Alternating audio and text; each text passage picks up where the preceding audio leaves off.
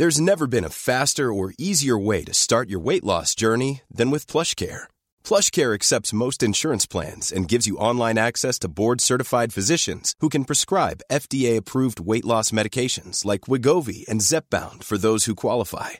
Take charge of your health and speak with a board-certified physician about a weight loss plan that's right for you. Get started today at PlushCare.com slash weight loss. That's PlushCare.com slash weight loss. PlushCare.com slash weight loss. C'est News, cinq heures cinquante-cinq, bienvenue à tous. Merci d'être avec nous. L'équipe de la matinale est là, comme tous les matins. On est avec Chana Lousteau. Bonjour Chana. Bonjour Romain. Paul Sugy nous accompagne. Bonjour Paul. Bonjour Romain. On est avec le général Clermont. Bonjour mon général. Bonjour Romain. Et avec Georges Fenech. Bonjour, Bonjour Georges. On est en direct ce matin de la gare de Lyon. Les syndicats de la S N C F font grève pour des augmentations de salaire. Ils réclament plus six pour cent. L'inflation est à cinq virgule huit pour cent. On rejoindra Vincent Fandège tout au long de la matinale, en direct de la gare de Lyon. À tout de suite, Vincent. Et puis, on se demandera également, ça c'est un aspect plus politique, si c'est vraiment le moment de faire grève. Un demandeur d'asile qui agresse des policiers en mai dernier, il avait été relâché ensuite par la justice et il recommence. Il a été déféré hier soir devant le tribunal judiciaire de Paris. On va en parler avec Mathieu Vallet. À six heures trente, le policier Mathieu Vallet qui sera en direct dans la matinale ce matin. Le gouvernement fait venir en France des Français qui étaient partis en Syrie ou euh, qui sont nés là-bas, trente-cinq mineurs et seize femmes. Et maintenant, qu'est-ce qu'ils vont devenir ? Je poserai la question à Georges Fenech. À tout de suite donc, Georges. Et puis les taux d'intérêt des emprunts immobiliers poursuivent leur progression. On arrive à un virgule sept pour cent en moyenne pour un emprunt sur vingt ans. On verra ça avec Eric de Ritmaten. Le temps tout de suite. Votre programme avec Luxéol Pousse croissance et fortification des cheveux. En pharmacie et sur luxéol point com.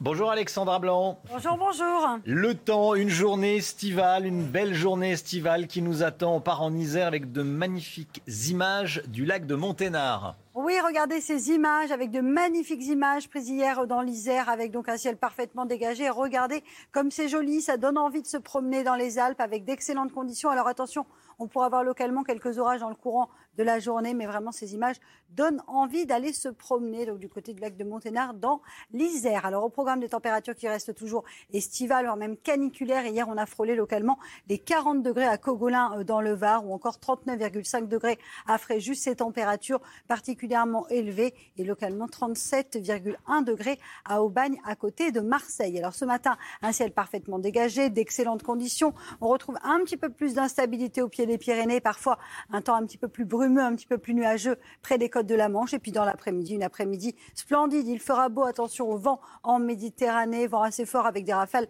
de l'ordre de soixante à soixante-dix kilomètres par heure. Ça pourrait également bourgeonner en montagne avec quelques orages entre les Pyrénées ou encore les Alpes du Sud. Côté température, c'est plutôt doux ce matin. Grande douceur, quatorze à Paris, en moyenne quinze à seize degrés pour le golfe du Lion ou encore euh, dix-sept degrés à Lyon. Et puis dans l'après-midi, les températures restent estivales, stationnaires, peu d'évolution par rapport au jour précédent. Vingt-sept à Paris, trente degrés à Bordeaux ou encore du côté de Toulouse, trente-cinq degrés entre Montpellier et Marseille, vous aurez vingt-neuf degrés à Lyon et en moyenne vingt-sept degrés pour le Dijonais. La suite du programme, conditions météo très calmes tout au long de la semaine, seulement quelques orages en montagne, attention au maintien du vent en Méditerranée. Côté température, ça va remonter à partir de vendredi avec un petit pic de chaleur a priori attendu pour ce week-end. C'était votre programme avec Luxéol Pousse croissance et fortification des cheveux. En pharmacie et sur luxéol point com. C'est News, bienvenue à tous. La matinale, c'est parti à la une. Ce matin, la grève à la S N C F avec les premiers départs en vacances qui sont perturbés. On va aller à la gare de Lyon, retrouver Vincent Fandège en direct avec nous. À tout de suite, Vincent. trente-cinq enfants et seize femmes rapatriés de Syrie par le gouvernement. Et maintenant, qu'est-ce qu'ils vont devenir ? Je poserai la question à Georges Fenech. À tout de suite, Georges. L'épidémie de Covid repart. Plus de deux cent mille cas en vingt-quatre heures. On verra que le pic est attendu pour la fin du mois. Avis de gros temps à l'Assemblée nationale pour Elisabeth Borne. La Première ministre va prononcer cet après-midi son discours de politique générale. On verra avec vous, Paul Sugy, que la Première ministre doit également asseoir son autorité à l'intérieur même de son gouvernement. À tout de suite, Paul. Et puis le chiffre éco, on verra avec Eric de Reitmaten que le taux d'intérêt moyen pour un emprunt immobilier sur vingt ans est désormais de un virgule sept pour cent. Ça monte, ça monte, ça monte. Attention, si vous prenez le train aujourd'hui, la S N C F annonce une journée noire. Quatre syndicats appellent donc à une mouvement, à une journée de grève euh, nationale. La circulation s'annonce très difficile aujourd'hui, Chana. On va regarder ensemble les prévisions du trafic. trois T G V sur cinq circuleront sur l'axe Est, trois trains sur quatre sur les axes Nord et Atlantique et quatre T G V sur cinq sur l'axe Sud-Est. Pour les, dépa- les déplacements interrégions, deux T E R sur cinq devraient circuler. C'est un peu mieux pour les trains Ouigo. deux trains sur trois sont maintenus. Et puis l'Île-de-France ne sera pas épargnée. Un R E R sur deux circulera sur les lignes B, C, D et E et plusieurs lignes du Transilien seront impactées. Alors on va voir ce qu'il en est sur place. On rejoint tout de suite Vincent Fandège et Solène Boulan en direct du parvis de la gare de Lyon à Paris. Vincent, quel est l'état du trafic ce matin ? Trafic, allez, on va dire quasi normal. Il y a quand même des trains annulés, mais pas en dernière minute. Euh, on, on va vous montrer euh, la preuve, hein, pas d'annulation de dernière minute. Vous voyez ces panneaux de, d'indication qui montrent que tous les trains sont prévus euh, à, à l'heure ce matin. Beaucoup de monde néanmoins à l'intérieur de euh, la gare, euh, la gare de Lyon. Pas mal de personnes qui sont venues un petit peu plus tôt, euh, eh bien pour euh, pour voir si le, le, le train circulait euh, effectivement euh, ce matin. Trafic donc quasi normal ici euh, gare de Lyon. deux T E R sur cinq sont prévus euh, pour aujourd'hui. trois T G V sur quatre. Grosse perturbation à prévoir néanmoins dans le Sud-Est. Une grève, eh bien pour euh, les syndicats demandent en tout cas une hausse des salaires pour compenser l'inflation. Merci beaucoup Vincent. La direction et les syndicats de la S N C F vont se réunir ce matin. Les syndicats qui réclament une hausse générale des salaires de six pour cent, donc pour faire face à, à l'inflation, sans quoi ils menacent de lancer d'autres mouvements de grève cet été. Que vont devenir les trente-cinq mineurs et seize mères rapatriées des camps du nord-est de la Syrie ? trente-quatre de ces enfants ont été pris en charge par l'aide sociale à l'enfance. Ils vont être placés en famille d'accueil. Le dernier, âgé de dix-sept ans, a été placé en garde à vue. Les mères, elles, ont directement été prises en main par la justice. Elles faisaient toutes l'objet d'un mandat de recherche ou d'arrêt. Les précisions de Mathilde Ibanez et Augustin Donadieu. On veut rentrer dans notre... Ça fait plus de cinq ans que des centaines de Français sont détenus dans ce camp syrien. cinquante et un sont arrivés sur le sol français hier, trente-cinq mineurs et seize mères âgées de vingt-deux à trente-neuf ans. À leur descente de l'avion, les enfants ont directement été pris en charge par l'aide sociale à l'enfance et accueillis au Mureau, dans un complexe départemental des Yvelines. Juste, un mineur de dix-sept ans a été placé en garde à vue. Ces enfants vont d'abord su- su- subir un bilan euh, psychologique, un bilan euh, de santé, hein, tout simplement, pour savoir comment ils vont physiquement et mentalement. Et puis ensuite, eh bien, il y aura un long processus judiciaire pour savoir quel est le sort de ces enfants. Ils pourront être remis à des proches, des familles d'accueil ou des centres spécialisés. Concernant le sort des seize femmes rapatriées, huit ont été placées en garde à vue avant d'être présentées à un juge antiterroriste. Sept autres femmes, elles, ont été mises en examen et incarcérées, et une autre femme va l'être aujourd'hui. Parmi ces femmes, Émilie Koenig, partie en Syrie en deux mille douze. Elle est soupçonnée d'avoir agi comme recruteuse, notamment pour l'État islamique. C'est euh, au, au magistrat instructeur de définir quel a été le, le rôle précis, si toutefois il y avait un rôle précis, de ces femmes euh, dans, au sein de, de l'État islamique, avant que euh, eh bien, ces magistrats prennent une décision de les renvoyer ou non devant un tribunal correctionnel ou devant une cour d'assises. La France a donc emboîté le pas de ses voisins européens qui ont choisi depuis plusieurs années de rapatrier leurs ressortissants, à l'image de l'Allemagne, la Suède ou la Belgique. Georges Fenech avec nous. Euh, beaucoup de Français se posent des questions. Est-ce qu'il faut les rapatrier ? Est-ce qu'il ne faut pas les rapatrier ? euh, Qu'est-ce qu'ils vont devenir, ces euh, trente-cinq mineurs et seize mères ? Ils sont en France désormais. Certains sont en garde à vue. Euh, certains sont euh, euh, placés en, en, en détention. Mais à terme... Oui, alors on constate que la France a changé de politique, hein, puisque jusqu'à maintenant, c'était du cas par cas. C'était la politique suivie par la France, contrairement d'ailleurs aux autres pays de l'Union européenne. Et là, on a un rapatriement collectif de mères et d'enfants. Pour ce qui concerne les enfants, c'est une obligation de secours que l'État français doit. Il doit respecter ses engagements internationaux, notamment la Convention de, des enfants de l'ONU. Et il y a eu beaucoup d'institutions internationales, et également en France, le défenseur des, des enfants, mais même euh, le, le, le coordonnateur du juge antiterroriste, l'association treize onze quinze, euh, réclamait ce retour des enfants qui n'ont pas de responsabilité personnelle. Ils ne peuvent pas supporter la responsabilité pénale et l'attitude de leurs parents. Donc ceux-là vont être pris en charge par l'A S E, c'est-à-dire l'aide sociale à l'enfance qui est mise en œuvre par les départements, sous la tutelle d'un juge des enfants, dans le cadre de la protection judiciaire de la jeunesse. Donc il va y avoir un long parcours, ça a été dit, de soins, de rééducation, de placement dans des familles d'accueil, quelquefois dans des institutions. Pour ce qui concerne les mères, elles sont majeures, elles ont une responsabilité. Et là, je dirais que c'est plus une extradition judiciaire qui ne dit pas son nom qu'un rapatriement, parce qu'en réalité, elles sont immédiatement judiciarisées. On l'a vu avec Émilie Koenig notamment, qui a été mise en examen et écrouée pour association de malfaiteurs terroristes criminels. Et donc, on les aura sous la main pour les juger, les condamner et faire purger une peine. Merci Georges.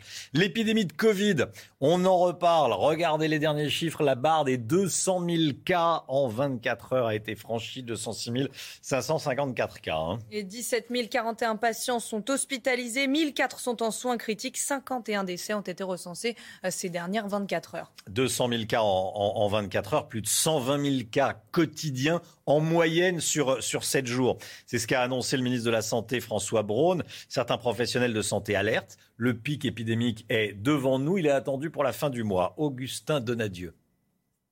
Il s'agit de ma première intervention à l'Assemblée nationale.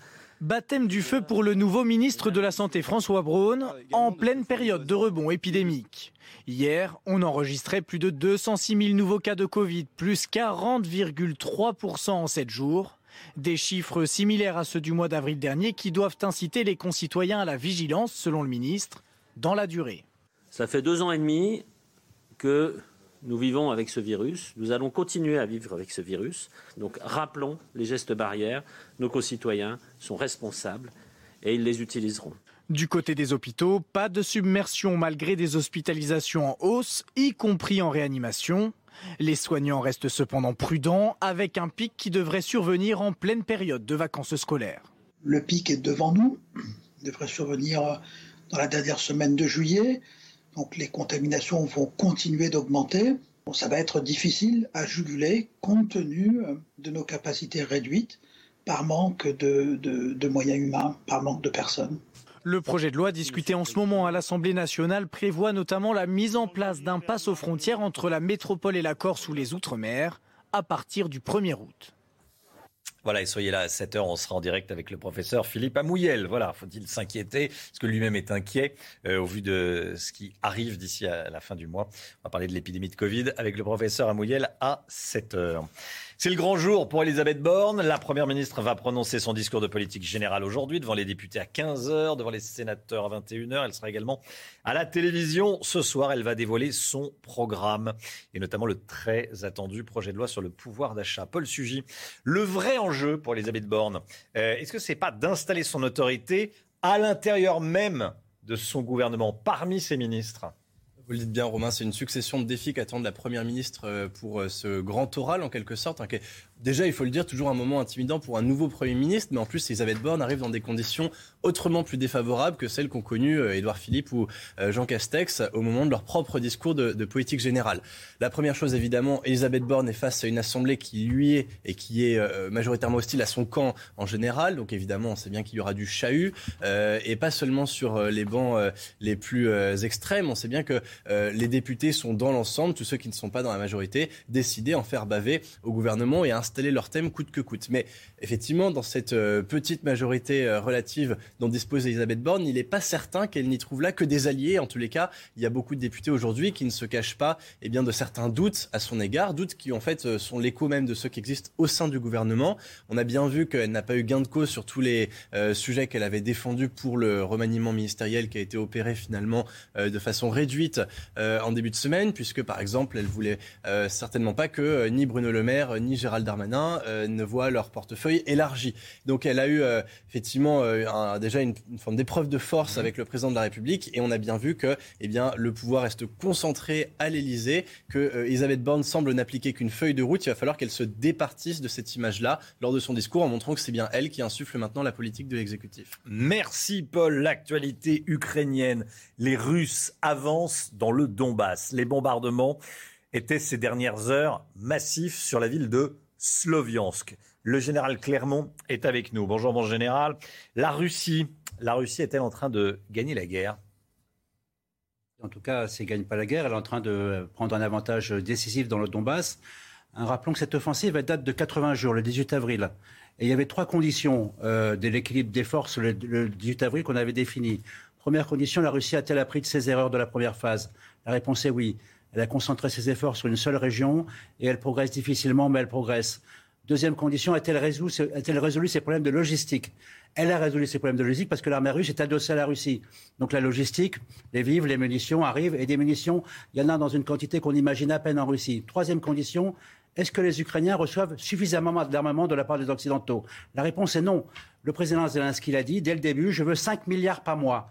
On est à quatre mois et demi, ça devrait faire vingt-cinq milliards. Aujourd'hui, ils en sont bénévolement à dix milliards. Donc le rapport des forces en puissance de feu, artillerie, chars, aviation est extrêmement favorable aux Russes. Et, et c'est pour ça que les Ukrainiens souffrent. Le seul avantage qu'ils ont, c'est le nombre. C'est effectivement la mobilisation. Ils ont un million, un, un, pardon, un million de combattants, mais un combat, des combattants sans armes et sans artillerie, ça ne sert à pas grand-chose. Les Russes ont-ils gagné la guerre ? Pour l'instant, on ne connaît pas les buts de guerre de Poutine. Euh, ce qu'on sait, c'est qu'il continue à avancer. Il a conquis vingt pour cent du territoire. Euh, il a toujours comme objectif de, de rejoindre Odessa et, et de contrôler la mer Noire, mais là, ça va être très, très compliqué. Et, et donc, Zelensky l'a dit, il faudrait que la guerre s'arrête avant l'hiver, parce que quand l'hiver arrive, les Russes vont pouvoir euh, s'installer dans des positions défensives. Il sera extrêmement difficile de les faire reculer dans une contre-offensive éventuelle.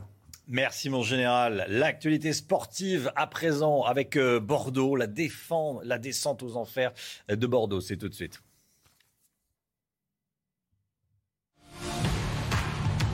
Regardez votre programme avec Sector, montre connectée pour hommes. Sector, no limits.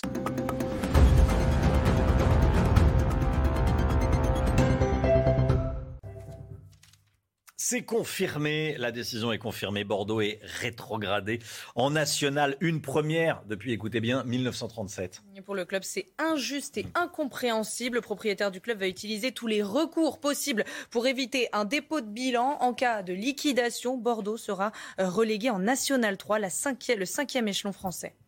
On ne parle que de lui sur le Tour de France, pour le moment en tout cas. Le Belge Wout van Aert a été étincelant hier sur la quatrième étape.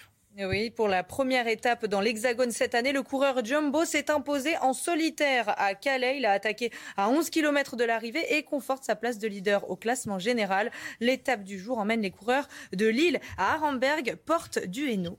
C'est à ça qu'il, qu'on reconnaît un grand champion.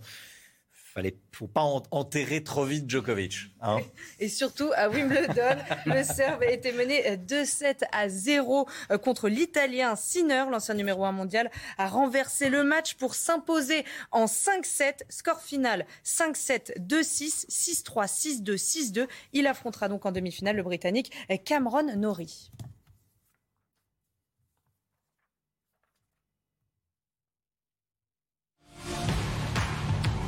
Vous avez regardé votre programme avec Sector, montre connectée pour hommes. Sector, no limits. C'est News, six heures treize, merci d'être avec nous, bienvenue à tous. Dans un instant, on va parler des incendies, des feux de forêt. Écoutez ce que dit le président de la Fédération nationale des sapeurs-pompiers ce matin dans Aujourd'hui en France. Il dit que dans les années à venir, la saison des feux de forêt va s'allonger de trois mois à six mois. C'est-à-dire la moitié de l'année, on sera en, en, en zone de danger. En zone, euh, en période de, de danger pour, euh, pour les forêts. On va en parler dans, dans un instant avec Alexandra Blanc. À tout de suite. C'est News, six heures seize. Bienvenue à tous et bon réveil, bon courage si vous partez travailler, évidemment. Tout de suite, le point info. Tout d'abord avec vous, Chana Lousteau. Les J O deux mille vingt-quatre, c'est dans sept cent cinquante et un jours à Saint-Denis, en banlieue parisienne. Un échangeur autoroutier va voir le jour pour fluidifier le trafic vers le futur village des athlètes. Problème, il est construit à deux pas d'une école. Au mieux, dix mille à trente mille véhicules circuleront tous les jours aux abords du groupe scolaire. Les parents d'élèves s'inquiètent de l'impact sur la santé de leurs enfants. Des policiers agressés hier à Paris, c'est une information du syndicaliste Mathieu Vallet. L'agresseur a été déféré hier soir au tribunal judiciaire de Paris. Il s'agit d'un demandeur d'asile et ça n'est pas la première fois qu'il s'en prend aux forces de l'ordre. Il avait déjà agressé des policiers à la gare de l'Est à Paris en mai dernier. Il venait d'être remis en liberté. Un deuxième combattant français est mort en Ukraine, on l'a appris hier, il s'appelait Adrien, il avait vingt ans. Adrien a succombé à ses blessures le vingt-cinq juin dernier dans la région de Kharkiv. Il avait rejoint la Légion internationale en mars dernier.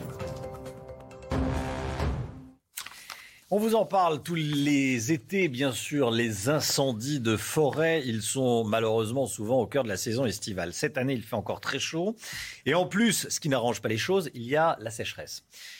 D'après Grégory Allione, écoutez bien, le président de la Fédération nationale des sapeurs-pompiers, dans les années à venir, la saison des feux de forêt va s'allonger. Elle va passer de trois à six mois, pas dans cent ans, dans un avenir très proche. Alexandra Blanc, le risque d'incendie sera-t-il favorisé dans les jours qui viennent ? Qu'est-ce que l'on voit dans les prochains jours en France ? Eh bien oui, en effet, hein, le risque d'incendie sera donc favorisé en cause, bien sûr, trois éléments avec d'une part, bien évidemment, cette sécheresse, vous l'avez dit, mon cher Romain, avec donc cette sécheresse particulièrement accrue, notamment euh, sur les régions méridionales ou encore euh, sur le nord-est. Il y a également du vent. Le vent est prévu avec des rafales de l'ordre de soixante à soixante-dix kilomètres par heure, ça va souffler bien fort entre aujourd'hui et euh, samedi soir. Donc forcément, vous le savez, le vent est un facteur aggravant euh, pour les incendies. Et puis cette sécheresse intense avec des températures qui s'annoncent caniculaires. Hier, on a eu localement près de quarante degrés dans le Var. Donc température caniculaire, sécheresse et surtout, on n'a pas eu d'eau au printemps. Et c'est à ce moment-là que les nappes phréatiques se remplissent. Donc nappes phréatiques très sèches, sécheresse, vent et plus bien sûr euh, ces températures euh, caniculaires. Grégory Allione, donc euh, le président Le président de la Fédération nationale des sapeurs-pompiers a également déclaré qu'on était face à un été explosif, l'été de tous les dangers, avec, vous le voyez, six cents départs de feu depuis le début de l'année. C'est du jamais vu depuis des décennies. Les feux qui se multiplient et en prime, toutes les régions commencent donc à être concernées par ce risque d'incendie. Merci Alexandra. Coup d'envoi de l'Euro féminin de foot aujourd'hui en Angleterre. Cette polémique autour des primes reçues par les Françaises en cas de sacre. Elles recevront vingt-quatre mille euros. Chacune, c'est presque dix fois moins que les hommes en deux mille dix-huit. À titre de comparaison, l'année dernière, pendant l'Euro, les joueurs français ont été éliminés en huitième de finale. Ils ont reçu cent soixante-treize mille euros de primes. Pourquoi une telle différence ? On voit ça avec notre correspondante en Angleterre, Sarah Menaille. Et oui, ces fameuses primes qui font débat et on a les chiffres. Sachez qu'en cas de victoire finale à l'Euro féminin, donc fin juillet, les joueuses de Corinne Diacre toucheront vingt-quatre mille euros chacune. C'est presque dix fois moins que ce qu'auraient touché les joueurs de Didier Deschamps l'été dernier s'ils avaient remporté l'Euro. Voyez-le comme ça, si elles vont au bout de la compétition, les Françaises ne toucheront pas autant que les hommes qui ont été éliminés en huitième de finale l'été dernier face à la Suisse. Ils avaient touché cent soixante-treize mille euros. Eh bien les filles, même si elles gagnent le trophée, ne toucheront pas autant. Alors une différence abyssale qui s'explique évidemment par le fait que vous touchez en mesure de ce que vous pouvez rapporter. Les droits télé et le sponsoring dans le football féminin sont moins importants que dans le football masculin. Mais quand même, c'est un débat qui fait rage puisqu'il y a moins d'un mois maintenant, Maintenant, les Espagnols ont-elles obtenu gain de cause ? La Fédération espagnole de football a annoncé que ses joueuses toucheront autant que ses joueurs masculins. Et ce, eh bien, quelques semaines après la décision également de la Fédération américaine de football qui a pris la même décision. Le football féminin donc avance à petits pas et ce n'est pas totalement le cas encore en France. Voilà, ça fait toujours euh, débat. Des primes douze fois moins importantes que celles des hommes. C'est l'été, on en parle beaucoup. Vous êtes peut-être déjà en vacances dans les grandes villes.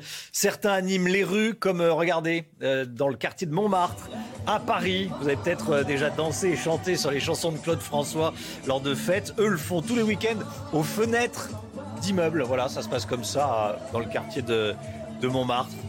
Bonne ambiance. quartier de Montmartre c'est, c'est à Paris. C'est Claude François, hein, on le voit. Hein. Il est déguisé en Claude François, oui. il, y a ses, il y a ses Claudettes, il y a un vrai investissement, quoi. C'est pas juste... Ce qui est fou, c'est que quarante ans après sa mort, c'est encore, c'est encore lui qui anime les, c'est encore lui qui anime les, les étés et accessoirement les, de, de nombreux mariages, de nombreux mariages. Voilà, on voulait vous montrer cette petite image qui nous a fait euh, sourire, qu'on a vu passer sur les réseaux sociaux et qui nous a fait sourire. Allez, six heures vingt et un, six heures vingt et un, le chiffre éco avec euh, Éric Dorit-Maten, c'est dans un instant. Et coup de chaud sur, euh, coup de chaud sur les taux de crédit immobilier, un virgule sept pour cent en moyenne pour les taux à vingt ans. On va en parler avec Éric dans un instant. À tout de suite. Rendez-vous avec Pascal Praud dans l'heure des pros, du lundi au vendredi de neuf heures à dix heures trente.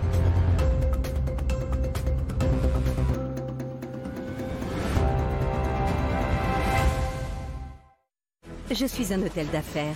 Je carbure nuit et jour à l'efficacité. Je suis aussi exigeant sur la qualité de mes dossiers que sur celle de mes oreillers.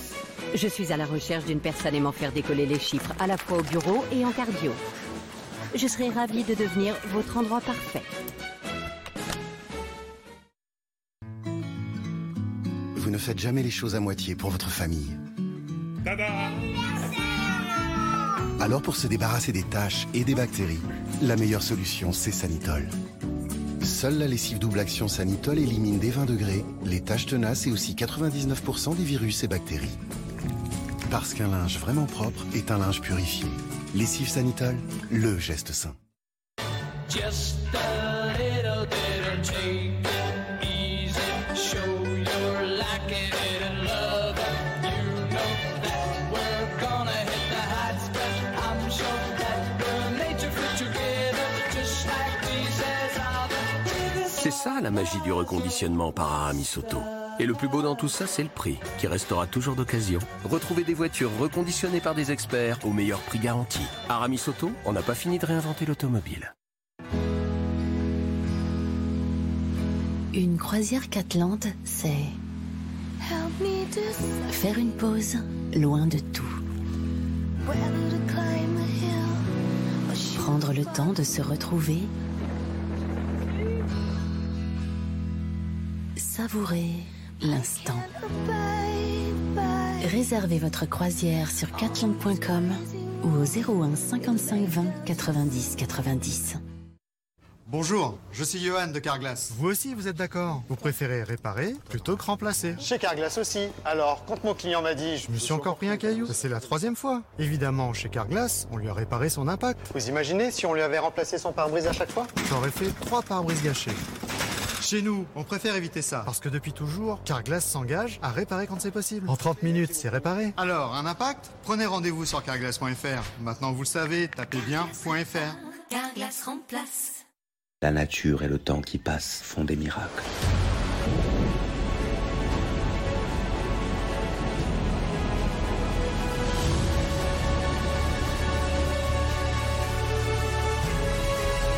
Hôtel des ventes de Monte-Carlo. Vente aux enchères du quatorze au vingt juillet deux mille vingt-deux. Vérichic vous offre les plus beaux hôtels du monde jusqu'à moins soixante-dix pour cent. Vivez une expérience inoubliable au meilleur prix et profitez d'avantages exclusifs. Découvrez notre sélection de ventes privées d'hôtels de luxe et de voyages extraordinaires avec vol inclus. Inscrivez-vous gratuitement sur vérichic point f r ou via nos applications iOS et Android.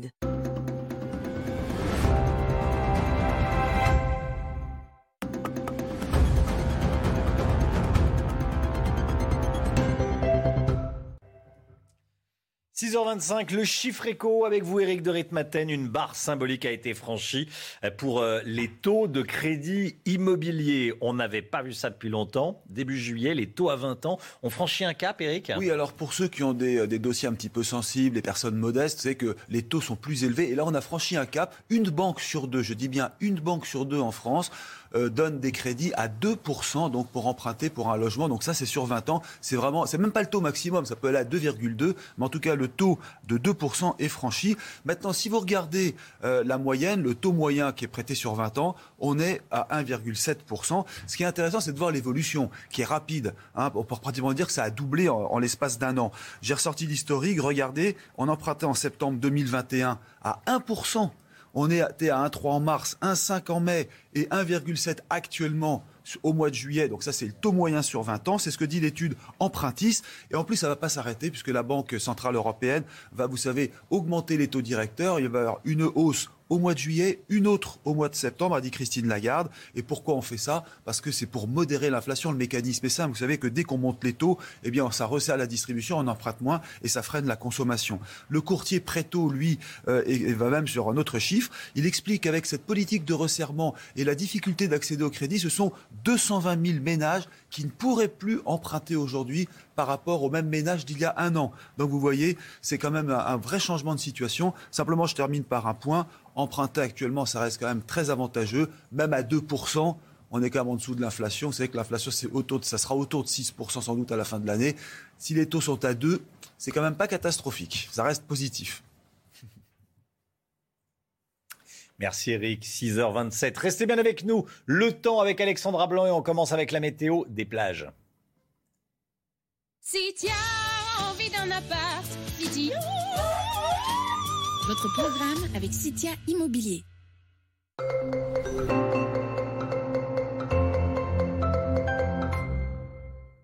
Place à présent à votre météo des plages où les conditions météo resteront maussades. vingt-deux degrés à Granville, vingt et un degrés à Deauville avec en prime le maintien d'un temps assez nuageux. Dans l'eau, vous aurez seize degrés du côté de Perros-Guirec. Sur la façade ouest, vingt-huit degrés au Sable d'Olonne, plein soleil. Partout ailleurs, en revanche, vous aurez une alternance de nuages d'éclaircies et de quelques averses. Dans l'eau, vous aurez en moyenne entre dix-huit et dix-neuf degrés. Ça reste estival à Royan, vingt-huit degrés avec au programme un temps sec et ensoleillé. Dans l'eau, vous aurez en moyenne entre vingt et vingt et un degrés. vingt et un degrés la maximale pour Saint-Jean-de-Luz. Vous aurez trente-quatre degrés à Valras, trente-trois degrés à Palavas, plein soleil, pas un seul nuage à l'horizon. Et dans l'eau, vous aurez localement jusqu'à vingt-quatre degrés à Sanary, où l'indice U V sera de dix. C'est toujours le plein été sur la Côte d'Azur, trente-deux degrés à Hyères, trente-deux degrés à Cannes, pas un seul nuage à l'horizon. Et dans l'eau, vous aurez localement jusqu'à vingt-cinq degrés sous le soleil d'Antibes. Si tu as envie d'un appart, Citya. C'était votre programme avec Citya Immobilier.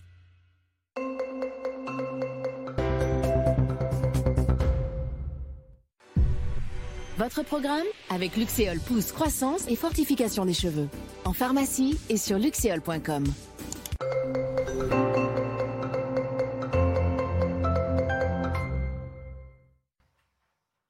La journée va être belle. Alexandra Blanc, vous nous emmenez au Havre. Oui, avec un ciel parfaitement dégagé, des températures qui restent estivales au nord comme au sud, d'excellentes conditions, un peu à l'image d'hier. Alors au programme ce matin, un temps très lumineux, on a seulement quelques brouillards, notamment en remontant près des côtes de la Manche. Et puis à noter également le maintien d'un temps assez instable au pied des Pyrénées, toujours du vent en Méditerranée. Puis dans l'après-midi, une après-midi splendide au nord comme au sud, avec toujours quelques petits orages attendus dans le courant de l'après-midi sur les Pyrénées ou encore sur les Alpes, avec quelques nuages également qui ont tendance à s'accrocher près des côtes de la Manche, mais qui ne devrait pas altérer la sensation de beau temps. Côté température, grande douceur ce matin avec déjà vingt-trois degrés du côté de Nîmes ou encore de Marseille. En moyenne, dix degrés à Reims et dans l'après-midi, température toujours estivale, caniculaire dans le sud avec localement trente-cinq degrés entre Montpellier et Marseille. Vous aurez vingt-sept à Paris et trente degrés entre Bordeaux et Toulouse. C'était votre programme avec Luxéol Pousse, croissance et fortification des cheveux. En pharmacie et sur luxéol point com. CNews, il est six heures trente, bienvenue à tous. Merci d'être avec nous et d'avoir choisi CNews pour démarrer cette journée à la une ce matin. Une école au milieu des chantiers de construction d'autoroutes pour les J O de deux mille vingt-quatre. Ça se passe à Saint-Denis, en Seine-Saint-Denis. Vous entendrez la colère et l'inquiétude des parents d'élèves. Justement, tiens, un excellent élève qui n'obtient pas de place dans les prépas auxquels il a candidaté. Peut-on parler d'injustice ou de bug de Parcoursup ? Il témoigne dans la matinale. Un demandeur d'asile qui frappe des policiers, remis en liberté par la justice, il recommence. Mathieu Vallet sera en direct avec nous dans ce journal. On parle déjà de la reconstruction de l'Ukraine. C'était l'objet de discussions à Lugano, en Suisse. Se dirige-t-on vers un véritable plan Marshall ? Je poserai la question au général Clermont. À tout de suite, mon général. Et puis les accidents de trottinettes électriques se multiplient. Les conducteurs conduisent n'importe comment en ville. Illustration à Bordeaux. Les J O deux mille vingt-quatre, c'est dans sept cent cinquante et un jours maintenant, et les travaux sont bien présents dans Paris et sa banlieue. À Saint-Denis, un échangeur autoroutier va voir le jour pour fluidifier le trafic vers le futur village des athlètes. Mais problème, il est construit à deux pas d'une école. Les parents d'élèves s'inquiètent de l'impact sur la santé de leurs enfants. Yael Benhamou, Régine Delfour et Jean-Laurent Costantini. Dans ce quartier populaire de Saint-Denis, six cents enfants sont scolarisés dans cette école. Et bientôt, à deux pas de leur cours de récré, un nouvel échangeur va voir le jour. Bah, la circulation, elle va passer comme ça, dans les deux sens, en fait, en double sens. Il va y avoir cinq bretelles d'accès. Et donc, euh, bah, les enfants sont au milieu, la pollution, euh, l'air, le bruit. Je trouve ça scandaleux à la base qu'il y a un tel projet qui ait pu voir le jour euh, ici, alors qu'il y avait une école. On n'a pas le choix, hein. De toute façon, après, euh, on n'a pas les moyens d'habiter ailleurs. Cet échangeur vise à fluidifier le trafic et devrait surtout améliorer la desserte du futur village des athlètes lors des J O de Paris deux mille vingt-quatre. dix mille à trente mille véhicules circuleraient tous les jours aux abords du groupe scolaire dans les meilleurs scénarios. L'impact sur la santé inquiète les parents d'élèves. On sait que beaucoup d'enfants sortiront de ce groupe scolaire avec des séquelles au niveau de leurs poumons, au niveau de leur système cardiovasculaire et neurologique. La mairie de Saint-Denis assure que des mesures seront prises pour limiter l'impact environnemental du projet, avec une mise en place d'un écran végétal entre l'échangeur et l'école. L'organisme Air Parif s'est engagé à mettre des capteurs pour mesurer la pollution quand l'échangeur fonctionnera.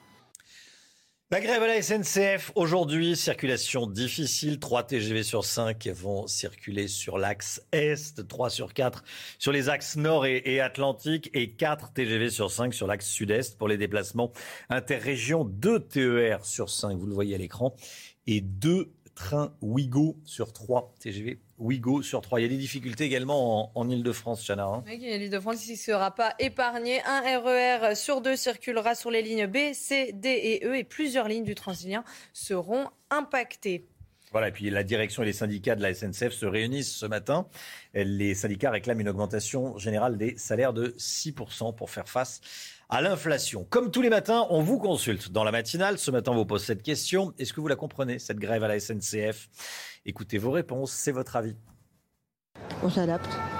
C'est la vie parisienne, donc on s'adapte, tout simplement. Quand elles ne sont pas locales à valeur parisienne, elles sont nationales, donc un peu plus, un peu moins. Après, je plains ceux qui prennent les avions ou qui prennent euh, les transports un petit peu plus longs, où là, euh, c'est moins marrant. De leur point de vue, ils ont raison à ce moment-là. De notre point de vue, euh, nous qui sommes juges des usagers, forcément, c'est euh, impactant dans l'autre sens. Donc, euh, c'est un bon moment pour eux, un mauvais moment pour nous. Euh. Moi-même, je suis dans la fonction publique et euh, franchement, on n'est pas très, très bien payé pour tout ce qu'on fait. Donc, euh, je comprends tout à fait. C'est toujours euh, mal choisi ou bien choisi, mais... c'est regrettable pour les usagers. Voilà, tous les avis sont, euh, sont dans la matinale de CNews. Les épreuves de rattrapage du bac commencent aujourd'hui. Hier, quatre-vingt-six pour cent des sept cent mille candidats ont été reçus d'emblée. Hein, parmi eux, euh, Enguerrand Vauby. Et oui, ce jeune bachelier de dix-huit ans a obtenu son bac avec mention très bien. Malgré ses excellents résultats, Parcoursup n'a validé aucune de ses candidatures dans de grandes classes préparatoires. Alors comment l'expliquer ? Est-ce qu'on peut parler d'une injustice ? On voit ça avec Jeanne Cancard. Enguerrand, dix-huit ans, vient d'obtenir son baccalauréat avec plus de dix-sept de moyenne et une mention très bien. Une distinction qui vient récompenser trois ans passés à l'internat du lycée militaire de Saint-Cyr, durant lesquels il a terminé major de sa promotion. Mais lors des résultats de Parcoursup, c'est la douche froide. Il n'est reçu dans aucune des grandes classes préparatoires auxquelles il avait candidaté. En un instant, bah, tout s'est écroulé et je me suis rendu compte que j'ai gaspillé, euh, entre guillemets, trois ans de ma vie. À l'origine de ces refus, la demande d'Enguerrand d'intégrer l'internat de ses classes préparatoires. N'étant pas boursier, son dossier n'a pas été étudié. Un sentiment d'injustice et une méthode de sélection dénoncée par le jeune homme. Une personne qui finit première dans une classe avec un niveau très élevé bah, sera, sera classée pareil, ou son dossier sera de la même, pris de la même façon en compte qu'une personne qui finit premier, mais... dans une classe où le niveau est inférieur. Du coup, j'aimerais interpeller le président Emmanuel Macron ainsi que le ministre de l'Éducation nationale pour leur demander euh, quel, quel euh, sacrifice supplémentaire j'aurais dû faire pour ne serait-ce que mon dossier soit lu. À la rentrée, Enguerrand commencera une école d'ingénieur à Rouen avant de tenter à nouveau d'intégrer l'année prochaine les classes préparatoires de ses rêves.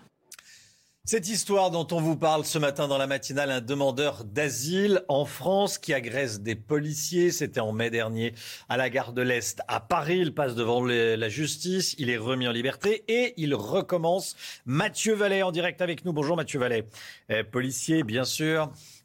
Bonjour Mathieu Vallet, secrétaire national adjoint du syndicat indépendant des commissaires de police. Euh, merci d'être avec nous. Vous avez alerté donc sur le cas de ce demandeur d'asile euh, qui s'est donc montré violent envers des collègues à vous et qui a recommencé. Vous pouvez nous raconter ? Oui, bah, c'est très simple. En fait, euh, on a des policiers euh, avant-hier qui ont en réalité voulu évincer cette personne qui posait problème au sein de la gare.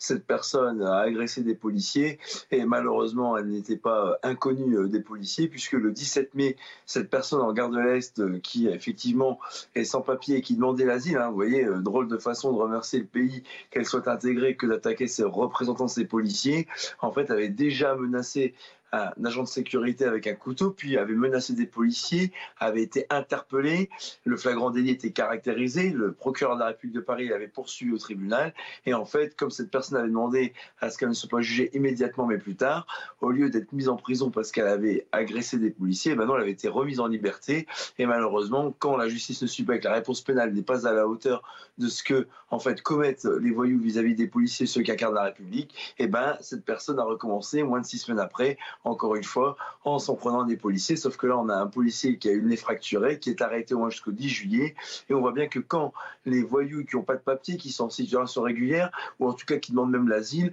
n'ont pas leur place en France, lorsqu'on s'attaque à ses représentants, lorsqu'on demande l'hospitalité dans un pays et qu'on n'en respecte pas ni les représentants ni la loi, on n'a rien à y faire. Donc quand on n'est ni condamné ni expulsé, on paye cash en fait les policiers qui représentent la loi sur le terrain, finalement, soit l'absence de réponse pénale, soit l'absence de sévérité, soit l'absence d'incarcération, soit l'absence en fait de ligne claire sur ces personnes qui n'ont pas de papier et qui finalement se permettent toutes les outrances sur notre territoire.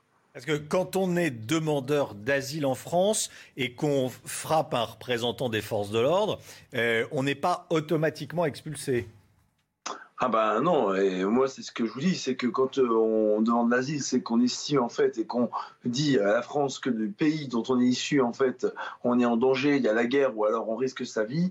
Là on voit bien que c'est une drôle de manière de demander l'hospitalité, la protection et surtout euh, l'asile dans un pays qui est la France en s'en prenant ses représentants. Les Français ne supportent pas. Donc en réalité, on voit bien que quand on n'a pas de papier, qu'on demande finalement d'être régularisé ou en tout cas d'avoir une autorisation d'être sur le territoire français, il faut être intransigeant sur ce qu'on attend des personnes qui viennent sur notre territoire. Et quand d'ailleurs on vient illégalement et que là, pour cette personne, visiblement, la demande d'asile n'a pas abouti, ça doit être systématiquement l'expulsion. Voilà, à minima, c'est une condamnation. On peut aussi, le droit français le permet, interdire de séjour de territoire français. On l'a vu pour les attentats du treize novembre, des personnes en fait qui sont de nationalité étrangère et qui n'ont rien à faire sur notre territoire, à part faire des victimes, à part s'en prendre en force de l'ordre, à part ne pas respecter les lois de la France et le hospitalité qu'on souhaite avoir lorsqu'on a ce type de comportement vis-à-vis des policiers. Mathieu Vallet, merci beaucoup d'avoir été en direct avec nous ce matin dans la, dans la matinale. Bonne journée à vous Mathieu Vallet. L'utilisation des armes à feu par la police, c'est un sujet sensible qui fait débat. Un syndicat de policiers a réuni hier des avocats et des chercheurs pour en parler. Et ce syndicat veut éclaircir la notion de légitime défense. Dans quelles circonstances un policier peut faire usage de son arme ? Objectif, assurer la sécurité des agents sur la voie publique. Les précisions de Vincent Fandège. Présents dans la salle hier, des policiers mais aussi des sociologues, psychologues, avocats et magistrats. Objectif, faire un état des lieux sur la notion de légitime défense dans la police, l'usage de l'arme et la réponse pénale. Selon ce syndicaliste, ce colloque a permis aux magistrats notamment d'ouvrir les yeux sur la réalité du métier de policier. Euh, les magistrats eux-mêmes se sont rendus compte qu'il fallait qu'ils soient sensibilisés euh, à l'usage de l'arme, au métier de la police. Euh, que ressentait un policier quand il est en période de stress, euh, quand il est en période d'agression. Et il ne faut pas oublier qu'en fait, derrière le, la, la notion de légitime défense, pour un policier, quand il est dans la rue, c'est un combat. La protection et le suivi des agents a également été traité. On s'est rendu compte que l'administration euh, avait un devoir de protéger ses fonctionnaires, sauf qu'en fait, elle a deux mois pour donner une, une réponse. Euh, et sauf que le policier, il attend, lui, d'être pris en charge de suite. D'où l'intérêt d'avoir, de créer, peut-être, de réfléchir à un système de référé. On pourrait faire appel très très rapidement pour, euh, si on n'est pas d'accord avec la décision de l'administration, pour être protégé. À l'image de cette proposition, les personnes présentes entendent porter certaines mesures devant leur administration. Le sport tout de suite avec les ennuis de Bordeaux. Bordeaux qui recule, qui est rétrogradé en national. On en parle. Regardez votre programme avec Sector, montre connectée pour hommes. Sector, no limits.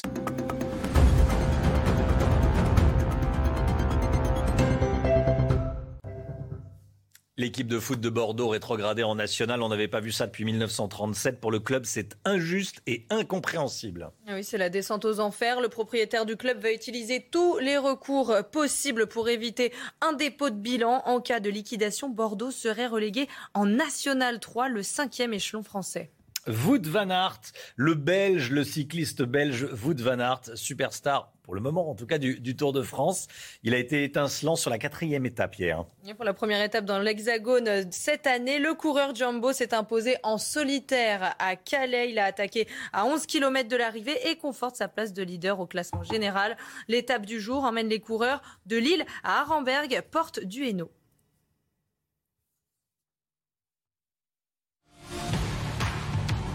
Vous avez regardé votre programme avec Sector, montre connectée pour hommes. Sector, no limits. C'est, c'est des monstres ces gars. six heures quarante-deux, bienvenue si vous nous rejoignez, merci d'être avec nous. Les trottinettes en ville, il peut y avoir des drames, il va falloir peut-être euh, régler ce problème, euh, faire respecter les règles, tout simplement. Le danger des trottinettes, on ira à, à Bordeaux, vous allez voir, à tout de suite.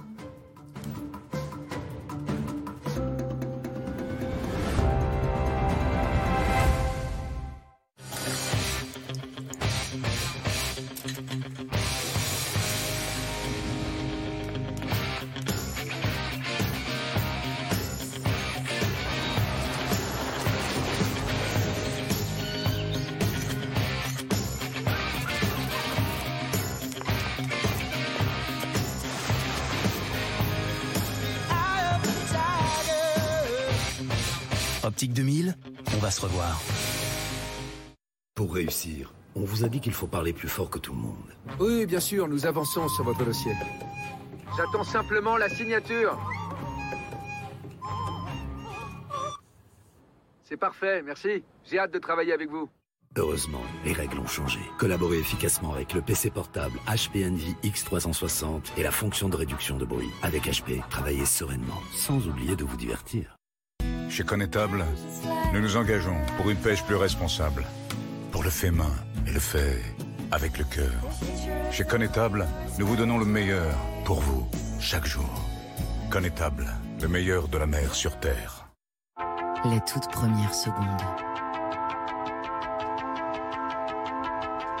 C'est quelques secondes pour savoir si l'on aime ou si l'on déteste. Des secondes d'excitation, de préjugés. Quelques secondes déraisonnablement décisives. Je n'essaye pas de vous convaincre. Seulement quelques secondes suffiront. cinq, quatre, trois, deux, un. Cupra Formentor. Pour les moins de trente ans comme Christelle, éducatrice sportive municipale, G M F propose trente pour cent de réduction sur leur contrat habitation. G M F, premier assureur des agents du service public. G M F, assurément humain. Aujourd'hui, dans les P M E, l'informatique est indispensable. Alors quand ça ne marche pas, heureusement, il y a Xefi. Xefi propose à toutes les entreprises les solutions technologiques habituellement réservées aux grandes entreprises. Informatique, bureautique, cloud, sécurité. Xefi, la proximité informatique.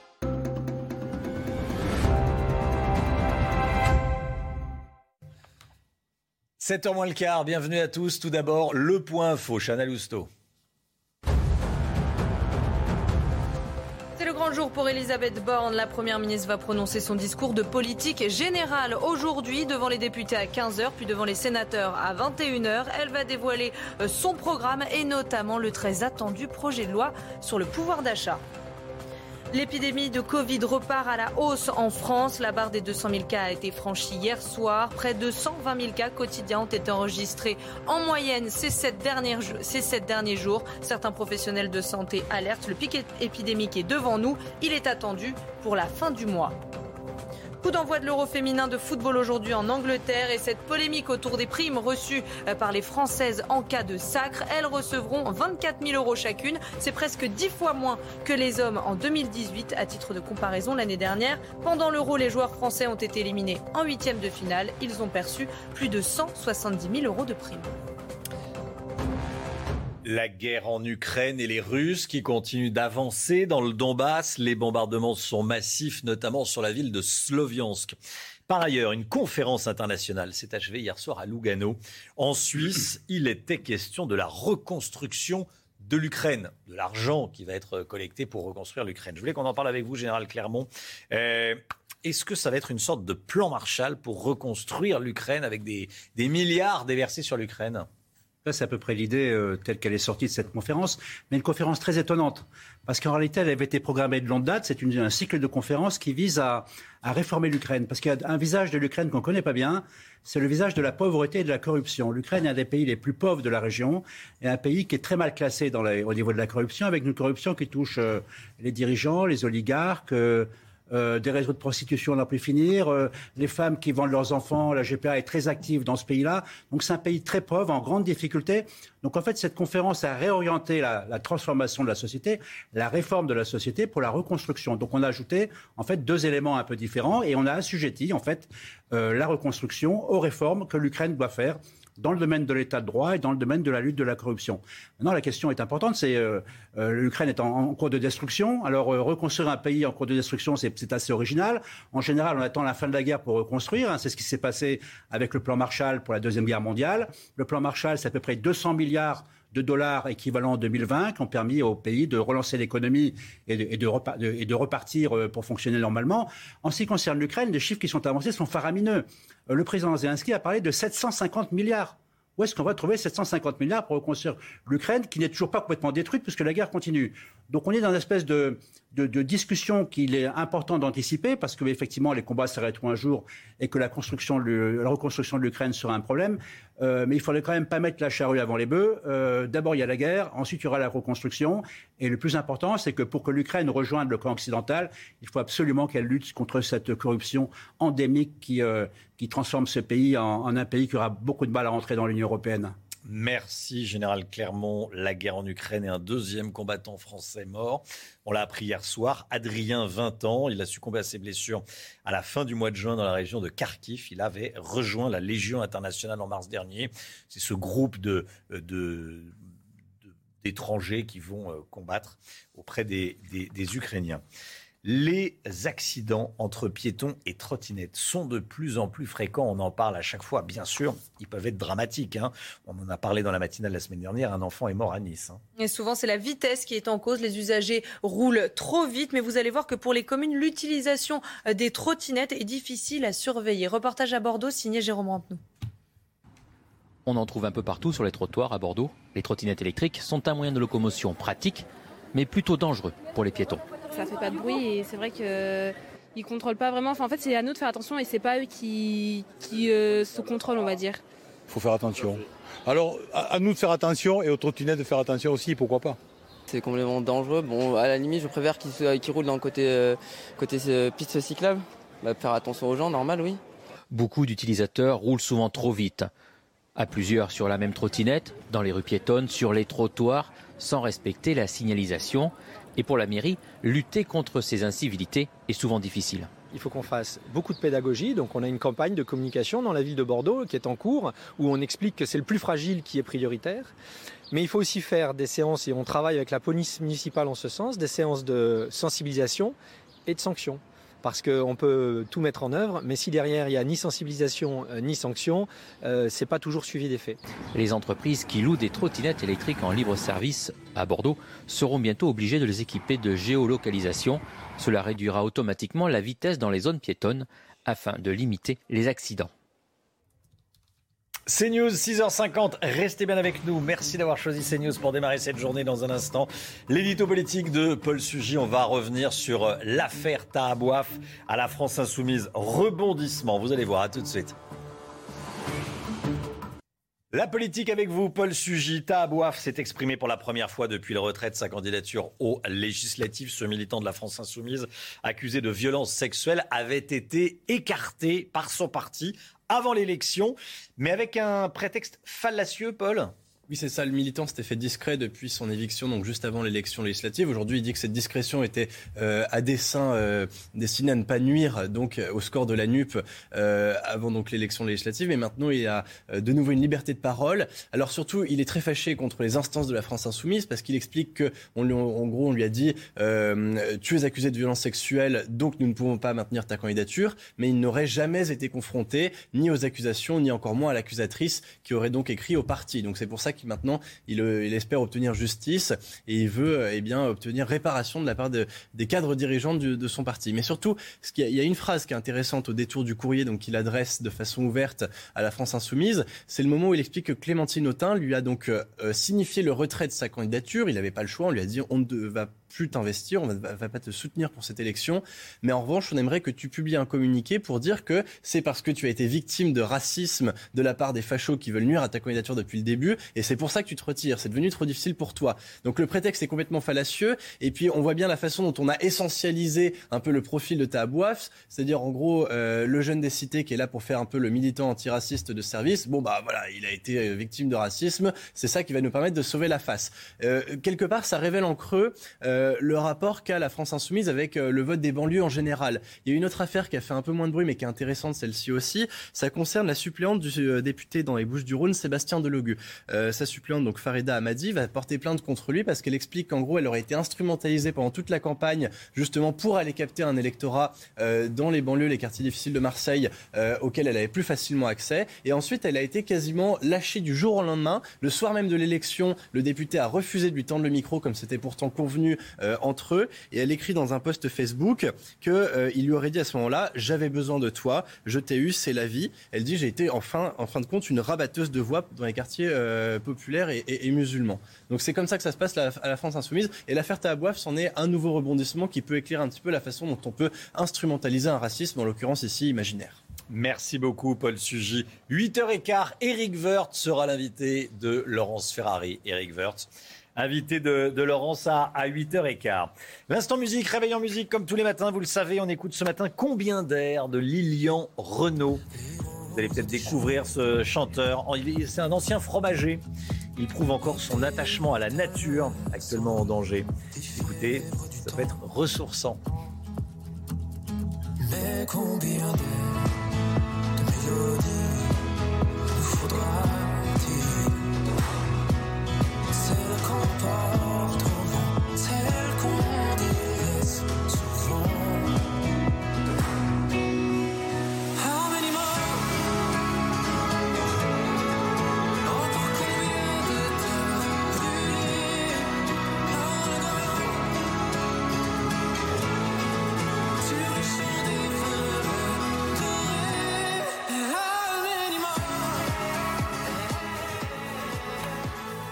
six heures cinquante-sept, Combien d'air. Voilà, Lilian Renaud en pleine nature. Tous les matins, euh, une chanson, un, un clip dans la, dans la matinale, vous le savez. Allez, le temps, tout de suite, Alexandra Blanc. Votre programme avec Luxéol Pousse, croissance et fortification des cheveux. En pharmacie et sur luxéol point com.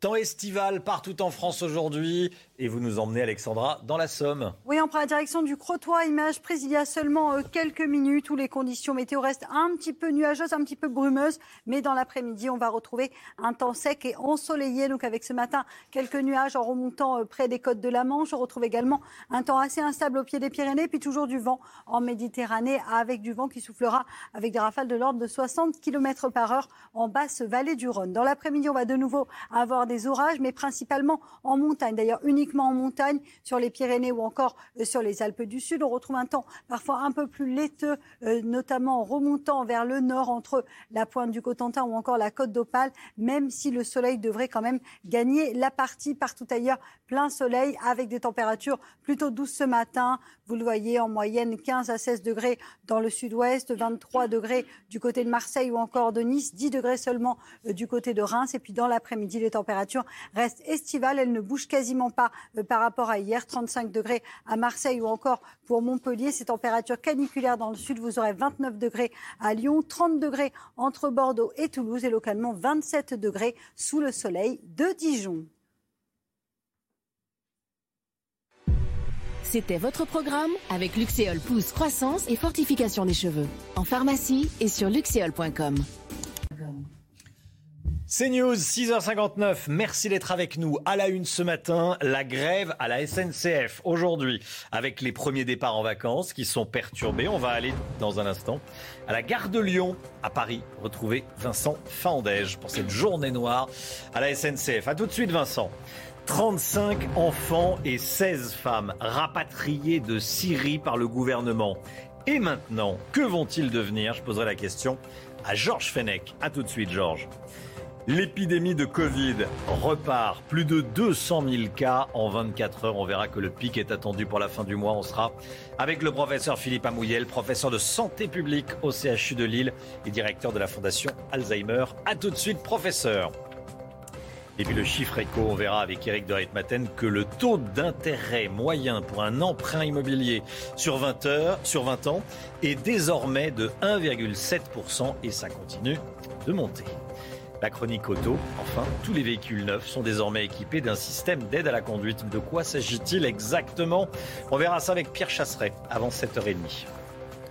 Attention, si vous prenez le train aujourd'hui, la S N C F annonce une journée noire. Quatre syndicats ont appelé à un mouvement de grève national. La circulation s'annonce très difficile. On regarde ensemble le trafic aujourd'hui. trois T G V sur cinq sur l'axe Est, trois sur quatre sur l'axe Nord et Atlantique, quatre sur cinq sur l'axe Sud-Est pour les déplacements interrégions. deux T E R sur cinq devraient circuler. C'est un petit peu mieux pour les Ouigo. deux sur trois. Des difficultés également en Ile-de-France, Chana. Et un R E R sur deux circulera sur les lignes B, C, D et E et plusieurs lignes de Transilien seront impactées. Alors on va voir ce qu'il en est sur place. On rejoint tout de suite Vincent Fandège et Solène Boulan en direct du parvis de la gare de Lyon à Paris. Vincent, dites-nous quel est l'état du trafic ce matin ? Eh bien ça circule, en tout cas au départ de la gare de, de, gare de Lyon, euh, à Paris ça circule plutôt bien. Alors tous les trains ne circulent pas, on va vous montrer le panneau d'affichage. Ici effectivement sur ce panneau, les trains qui sont maintenus sont affichés euh, évidemment, il y en a qui sont annulés. Les voyageurs dont les trains ont été euh, annulés ou maintenus d'ailleurs ont été prévenus euh, hier après-midi par S M S et par email, donc pas de cohue évidemment dans la gare parce que les voyageurs ont pris leurs précautions ce matin, à quelques exceptions près, écoutez. Notre train a été annulé euh, quand, avant-hier soir pour un train à six heures ce matin.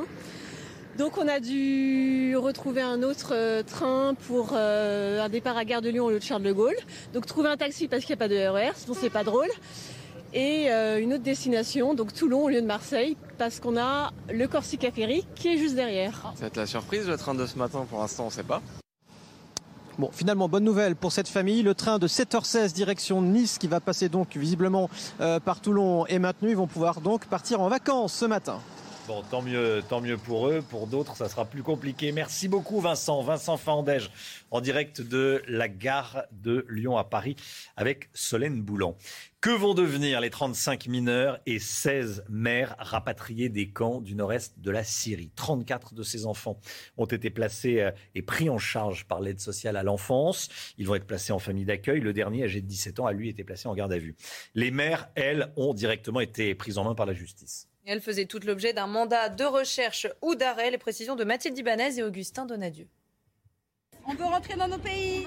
Ça fait plus de cinq ans que des centaines de Français sont détenus dans ce camp syrien. cinquante et un sont arrivés sur le sol français hier, trente-cinq mineurs et seize mères âgées de vingt-deux à trente-neuf ans. À leur descente de l'avion, les Français ont directement été pris en charge par l'aide sociale à l'enfance et accueillis au Mureau dans un complexe départemental des Yvelines. Seul, un mineur de dix-sept ans, lui, a été placé en garde à vue. Ces enfants vont d'abord su- su- subir un bilan euh, psychologique, un bilan de santé, hein, tout simplement, pour savoir comment ils vont physiquement et mentalement. Et puis ensuite, eh bien, il y aura un long processus judiciaire pour savoir quel est le sort de ces enfants. Ils pourront être remis à des proches, des familles d'accueil ou des centres spécialisés. Concernant le sort des seize femmes rapatriées, huit ont été placées en garde à vue avant d'être présentées à un juge antiterroriste. Sept autres femmes, elles, ont été mises en examen et incarcérées, et une autre femme va l'être aujourd'hui. Parmi ces femmes, Émilie Koenig, partie en Syrie en deux mille douze. Elle est soupçonnée d'avoir agi comme recruteuse, notamment pour l'État islamique. C'est euh, au, au magistrat instructeur de définir quel a été le, le rôle précis, si toutefois il y avait un rôle précis, de ces femmes euh, dans, au sein de, de l'État islamique, avant que euh, eh bien, ces magistrats prennent une décision de les renvoyer ou non devant un tribunal correctionnel ou devant une cour d'assises. La France a donc emboîté le pas à ses voisins européens qui ont choisi depuis plusieurs années de rapatrier leurs ressortissants, à l'image de l'Allemagne, la Suède ou la Belgique. Georges Fenech avec nous. Georges, que vont devenir ces rapatriés ? Vous comprenez que ça fait débat hein, dans l'opinion publique française. Bien sûr, je le comprends. Et d'ailleurs, la politique de la France a toujours été de dire que les majeurs qui ont commis des exactions, qui ont rejoint ces territoires, doivent être jugés sur place, notamment par les autorités judiciaires irakiennes. Reste la question à laquelle on ne peut pas rester insensible.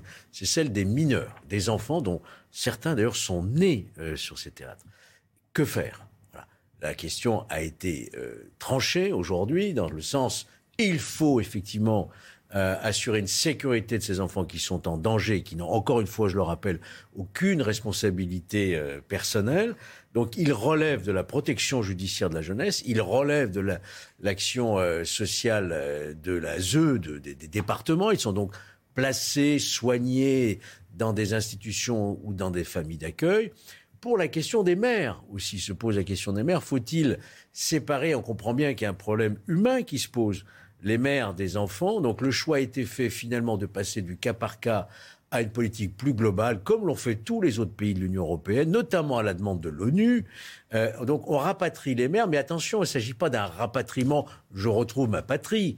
Il s'agit d'une, en réalité, extradition judiciaire, car elles sont détenues dans ces camps-là, elles sont présentées à l'autorité judiciaire française. Vous avez vu que notamment Émilie Koenig a été placée sous mandat de dépôt criminels pour assurer de malfaiteurs.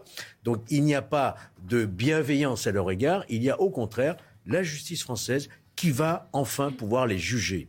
Georges Fenech avec nous ce matin. Merci Georges.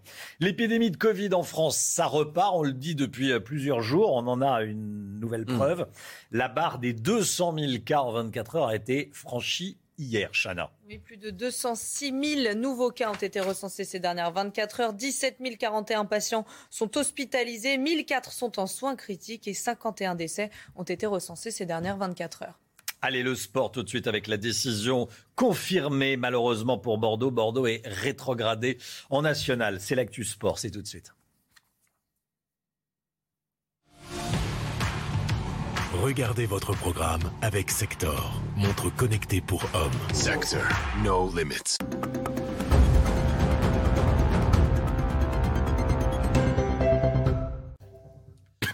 Les Girondins en national, c'est du jamais vu. C'est une première depuis mille neuf cent trente-sept. Pour le club, c'est injuste et incompréhensible, Chana. Oui, c'est la descente aux enfers. Le propriétaire mmh. du club a utilisé tous les recours possibles pour éviter un dépôt de bilan. En cas de liquidation, Bordeaux serait relégué en National trois. C'est le cinquième échelon français.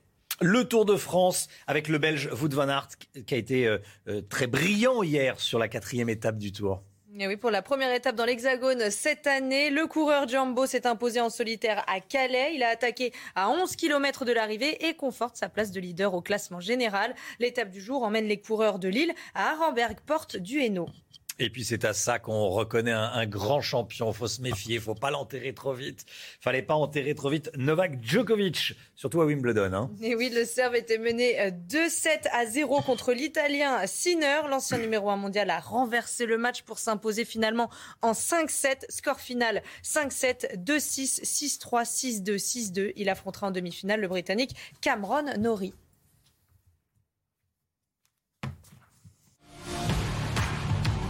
Vous avez regardé votre programme avec Sector, montre connectée pour hommes. Sector, no limits. À quoi va ressembler notre été alors que l'épidémie de Covid monte en puissance? On attend le pic a priori pour la fin du mois, début du mois d'août. On sera dans un instant avec le professeur Philippe Amouyel. Bonjour professeur, rebonjour, à tout de suite. C'est News, il est sept heures onze, le professeur Philippe Amouyel est avec nous. Professeur, merci beaucoup d'être sur CNews ce matin, professeur de santé publique au C H U de Lille bien sûr, et j'ajoute euh, directeur de la fondation Alzheimer.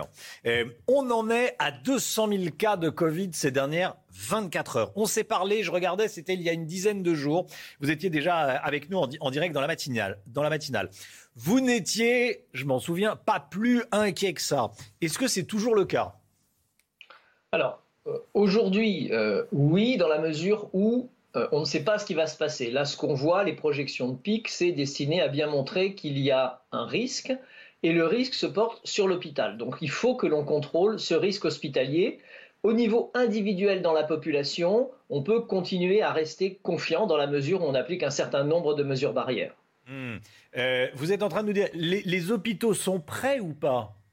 Alors, prêts, euh, dans l'état où ils sont, euh, pas vraiment. Ils gèrent actuellement le, le temps présent, les patients. Euh, avoir un pic, bien entendu, euh, ne serait pas forcément délétère pour la population, mais pour les hôpitaux. Et là, risquerait d'entraîner une crise sanitaire. Donc, il faut qu'on préserve à tout prix l'hôpital.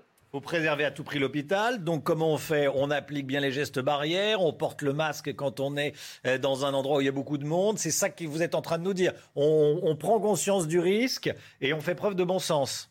D'une part, et d'autre part, euh, on regarde les personnes qui pourraient aller à l'hôpital. Ce sont les plus âgées et les plus fragiles.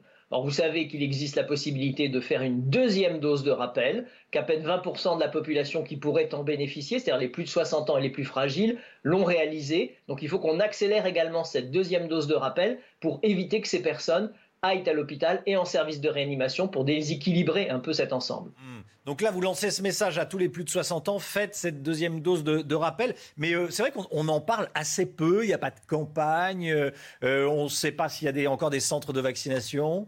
Alors, il n'y a pas de centre de vaccination, mais il y a des médecins généralistes, il y a des pharmaciens, il y a des centres qui continuent à rester, qui peuvent vous vacciner. Donc, ouais. Il faut prendre rendez-vous le plus rapidement possible. Et on assiste déjà à une remontée du nombre des vaccinations, ce qui est bon signe. Mais il va falloir accélérer si on veut passer, que les hôpitaux passent un, un été un peu plus serein. D'accord. Le pic, le pic, on l'annonce. Certains de vos, de vos confrères, des professeurs de médecine, hein, l'annoncent pour la, la fin du mois de juillet. Bon, vous, qu'est-ce que vous voyez ? Idéalement, le pic, euh, on l'annonce pour qu'on espère ne pas le voir venir. Et ne pas le voir venir, c'est réduire la circulation. Et réduire la circulation, c'est porter le masque, reprendre les gestes barrières, à bon escient. Si vous êtes en extérieur, on est en été, c'est pas la peine de le porter, c'est pas là que vous serez contaminé. En revanche, si vous prenez un métro bondé, si vous descendez en vacances et la période se pose, portez un masque dans un train ou dans un avion. Mmh. Euh, mais oui, mais pour, pour cet été, on porte pas le masque si on est dans un... Allez, souvent on prend un verre entre amis, en, en famille, sur des terrasses qui sont souvent bondées. Là, on le porte ou pas ? Si vous êtes sur une terrasse en extérieur, par définition, ce oui. n'est pas nécessaire. En revanche, si vous êtes en intérieur, dans un lieu un peu fermé, si vous savez fragile ou si vous savez qu'il y a une personne avec vous qui est fragile, portez-le. Mmh, portez-le. Euh, autre question, bon, ça, ça, un marché. Les marchés, on va souvent au marché l'été, on, on le porte aussi, on ne le porte pas. Il y, a, il y a beaucoup de monde l'été, surtout dans, dans le sud, enfin dans tous les endroits où il y a, où, euh, où il y a des touristes. Alors là encore, on est en extérieur, la plupart du temps euh, en été. En revanche, dans un magasin où il y a du monde, où il y a des touristes, qui est mal aéré, là oui, ça vaut la peine de le remettre. Ok, d'accord, endroit clos. Euh, on ne se dirige pas, semble-t-il, vers l'instauration d'un pass sanitaire. Euh, c'est pour des, c'est pour des raisons sanitaires, justement, ou c'est pour des raisons politiques, selon vous ? Le... Je pense que le pass sanitaire aujourd'hui n'apporterait pas grand-chose. Le pass sanitaire, il avait de l'intérêt lorsque il y avait ce besoin de vaccination qui n'était pas encore plein chez les Français, euh, qu'il fallait faire des tests parce que la contamination et les virus étaient beaucoup plus graves et que justement on avait déjà une surcharge hospitalière. Le, pour le moment en France, je ne vois pas ce qu'apporterait de plus le pass sanitaire en interne, si ce n'est une contrainte super, une supplémentaire pour les Français. Mmh. Une dernière question, professeur. Euh, une question sur le Covid long. On, en, on semble en savoir plus, euh, je suis prudent, sur les raisons de la persistance des symptômes pour les, euh, ceux qui ont un Covid et qui ressentent encore des symptômes plusieurs mois après. On, on commence à mieux comprendre ça ? Oui, en effet. Alors, il y a des publications qui n'ont pas encore été validées par les pairs, mais qui sont pleines de bon sens, qui montrent qu'apparemment, les gens qui développent un Covid long continuent à avoir du virus. Alors, on se demandait où il se cachait. Apparemment, il se cacherait dans nos intestins. Et comment on l'a su ? Parce qu'on avait déjà cette notion chez les petits qui faisaient ce syndrome multisystémique. Euh, on savait qu'il restait dans les intestins. Chez les adultes, apparemment, c'est la même chose. On retrouve chez ceux qui font des Covid longs, dans les selles, des fragments de virus longtemps après l'infection. Donc là, une cible. Et si on pouvait diminuer la perméabilité de nos intestins, ce qu'on fait chez les enfants, ça pourrait peut-être permettre de réduire plus rapidement ces syndromes Covid longs. Alors attendez, que, comment on le soignerait si c'était vraiment le cas ? En, en faisant en sorte que la, enfin c'est ce qu'on a fait, c'est ce qui est donné, c'est ce qui est fait chez les enfants, c'est-à-dire qu'on essaie de diminuer la pénétration du virus de ces réservoirs intestinaux vers la circulation sanguine. Donc c'est des traitements qu'on pourrait envisager. Pour l'instant, il faut qu'on vérifie, qu'on confirme bien que c'est là que chez l'adulte il se met, mais ça ouvre des espoirs pour ces personnes atteintes de Covid long. Merci beaucoup, professeur. Professeur Amouyel, euh, professeur de santé publique au C H U de Lille et directeur de la Fondation Alzheimer. C'est important aussi, c'est autre chose, mais c'est très important. Merci beaucoup, euh, professeur, d'avoir été en direct avec nous dans la matinale. Il est sept heures dix-sept, le point info, Chana Lousteau. Les J O deux mille vingt-quatre, c'est dans sept cent cinquante et un jours à Saint-Denis, en banlieue parisienne. Un échangeur autoroutier va voir le jour pour fluidifier le trafic vers le futur village des athlètes. Problème, il est construit à deux pas d'une école. Au mieux, dix mille à trente mille véhicules circuleront tous les jours aux abords du groupe scolaire. Les parents d'élèves s'inquiètent de l'impact sur la santé de leurs enfants. Des policiers agressés hier à Paris, c'est une information du syndicaliste Mathieu Vallet. L'agresseur a été déféré hier soir au tribunal judiciaire de Paris. Il s'agit d'un demandeur d'asile et ça n'est pas la première fois qu'il s'en prend aux forces de l'ordre. Il avait déjà agressé des policiers à la gare de l'Est à Paris en mai dernier. Il venait d'être remis en liberté. Un deuxième combattant français est mort en Ukraine, on l'a appris hier soir, il s'appelait Adrien, il avait vingt ans. Adrien a succombé à ses blessures le vingt-cinq juin dernier dans la région de Kharkiv. Il avait rejoint un groupe de combattants étrangers en mars dernier. Le chiffre éco avec cette barre symbolique franchie par les taux de crédit immobilier. Éric de Ritmaten, on n'avait pas vu cela depuis longtemps. Début juillet, les taux à vingt ans, son emprunte pour vingt ans, on franchit un cap. Hein. Oui, c'est ça. Donc, les taux immobiliers. Alors, pour les personnes les plus modestes, les dossiers sensibles, euh, c'est vrai que plus on est euh, pauvre, j'allais dire, plus c'est compliqué d'emprunter. Alors là, on a franchi un cap. C'est deux pour cent, voilà, pour emprunter aujourd'hui, pour l'immobilier, sur vingt années. Et euh, donc, ça, c'est hors assurance. Vous voyez, c'est vraiment le cap. C'est ça que je voulais vous, vous présenter ce matin. Crédit sur vingt ans, deux pour cent. Ça, c'est le taux actuel présenté par une banque sur deux, quand même. Une banque sur deux. Et sinon, si vous regardez le taux moyen, donc aujourd'hui, pour l'immobilier, c'est un virgule sept, ça c'est ce qui ressort de l'étude Empruntis. Alors si j'ai ressenti l'historique pour voir comment ça avait évolué depuis euh, pratiquement dix mois, bah, vous allez voir, en septembre deux mille vingt et un, on était seulement à un pour cent. Donc pratiquement on a doublé en l'espace de dix mois. Et ensuite la progression, un virgule trois, un virgule cinq, un virgule sept, un virgule sept, je le rappelle, crédit immobilier sur vingt ans, hors assurance, il faut bien le préciser. Alors cette poussée n'est qu'un début parce que la B C E euh, a prévu d'augmenter encore les taux directeurs, donc ça va suivre ensuite sur les crédits consommation et crédits immobiliers. Pourquoi ? Parce que la B C E, euh, ses taux directeurs, elle va les remonter pour freiner l'inflation. C'est l'une des recettes, l'un des mécanismes traditionnels. On modère, euh, le, pour modérer les prix, on monte les taux, comme ça, ça limite la consommation. Et un dernier point, le courtier Préto révèle aujourd'hui que deux cent vingt mille dossiers de demande de crédit seraient retoqués, recalés, parce que, évidemment, l'accès au crédit, c'est compliqué. deux cent vingt mille personnes qui n'auraient plus leur crédit, alors que l'an dernier, à la même époque, elles les avaient. Donc, vous voyez, ça reste à devenir vraiment très compliqué pour emprunter. Surtout, je le rappelle, pour les personnes modestes. Maintenant, relativisons. L'inflation devrait être à six pour cent, empruntée à deux pour cent. Ça reste quand même gagnant pour ceux qui veulent acheter un logement. Merci Eric. Il est sept heures vingt. Bon réveil à tous. Bon courage si vous partez travailler. Dans un instant, on va parler de la voiture. Vous savez, comme tous les matins, la matinale de CNews, qui est la seule matinale où on vous parle tous les jours de la voiture. C'est important.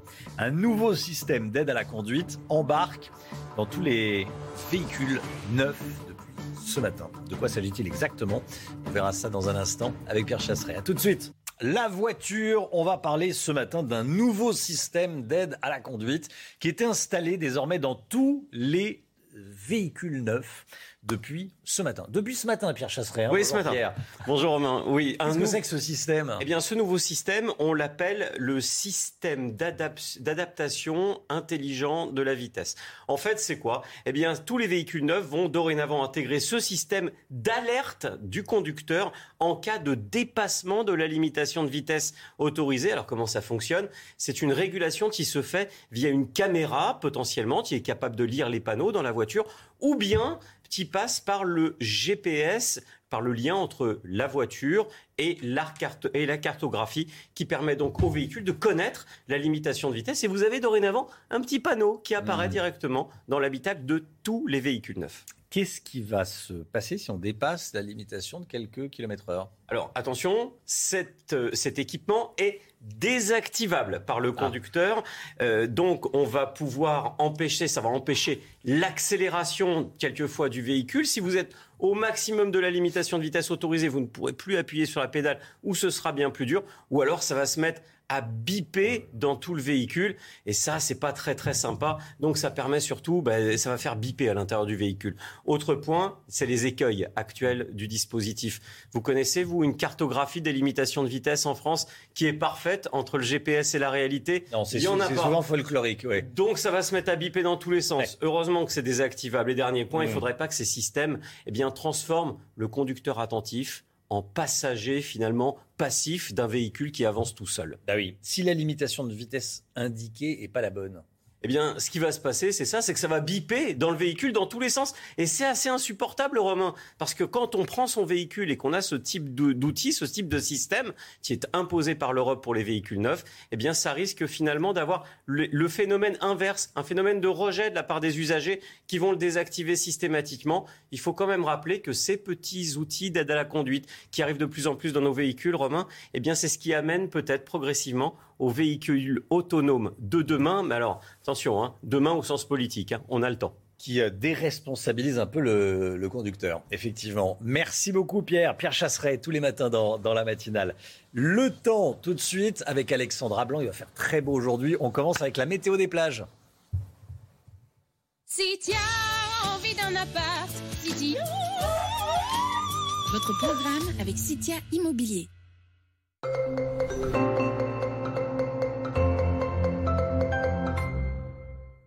Place à présent à votre météo des plages où les conditions météo resteront maussades, vingt-deux degrés à Granville, vingt et un degrés à Deauville avec en prime le maintien d'un temps assez nuageux. Dans l'eau, vous aurez seize degrés du côté de Perros-Guirec. Sur la façade ouest, vingt-huit degrés au Sable d'Olonne, plein soleil. Partout ailleurs en revanche, vous aurez une alternance de nuages, d'éclaircies et de quelques averses. Dans l'eau, vous aurez en moyenne entre dix-huit et dix-neuf degrés. Ça reste estival à Royan, vingt-huit degrés avec au programme un temps sec et ensoleillé. Dans l'eau, vous aurez en moyenne entre vingt et vingt et un degrés, vingt et un degrés la maximale pour Saint-Jean-de-Luz.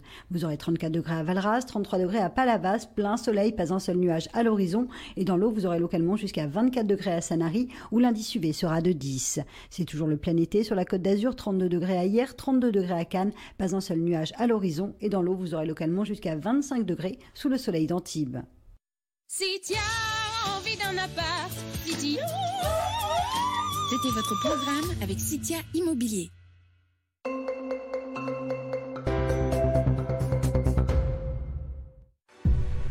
Votre programme avec Luxéol Pousse, croissance et fortification des cheveux. En pharmacie et sur luxéol point com.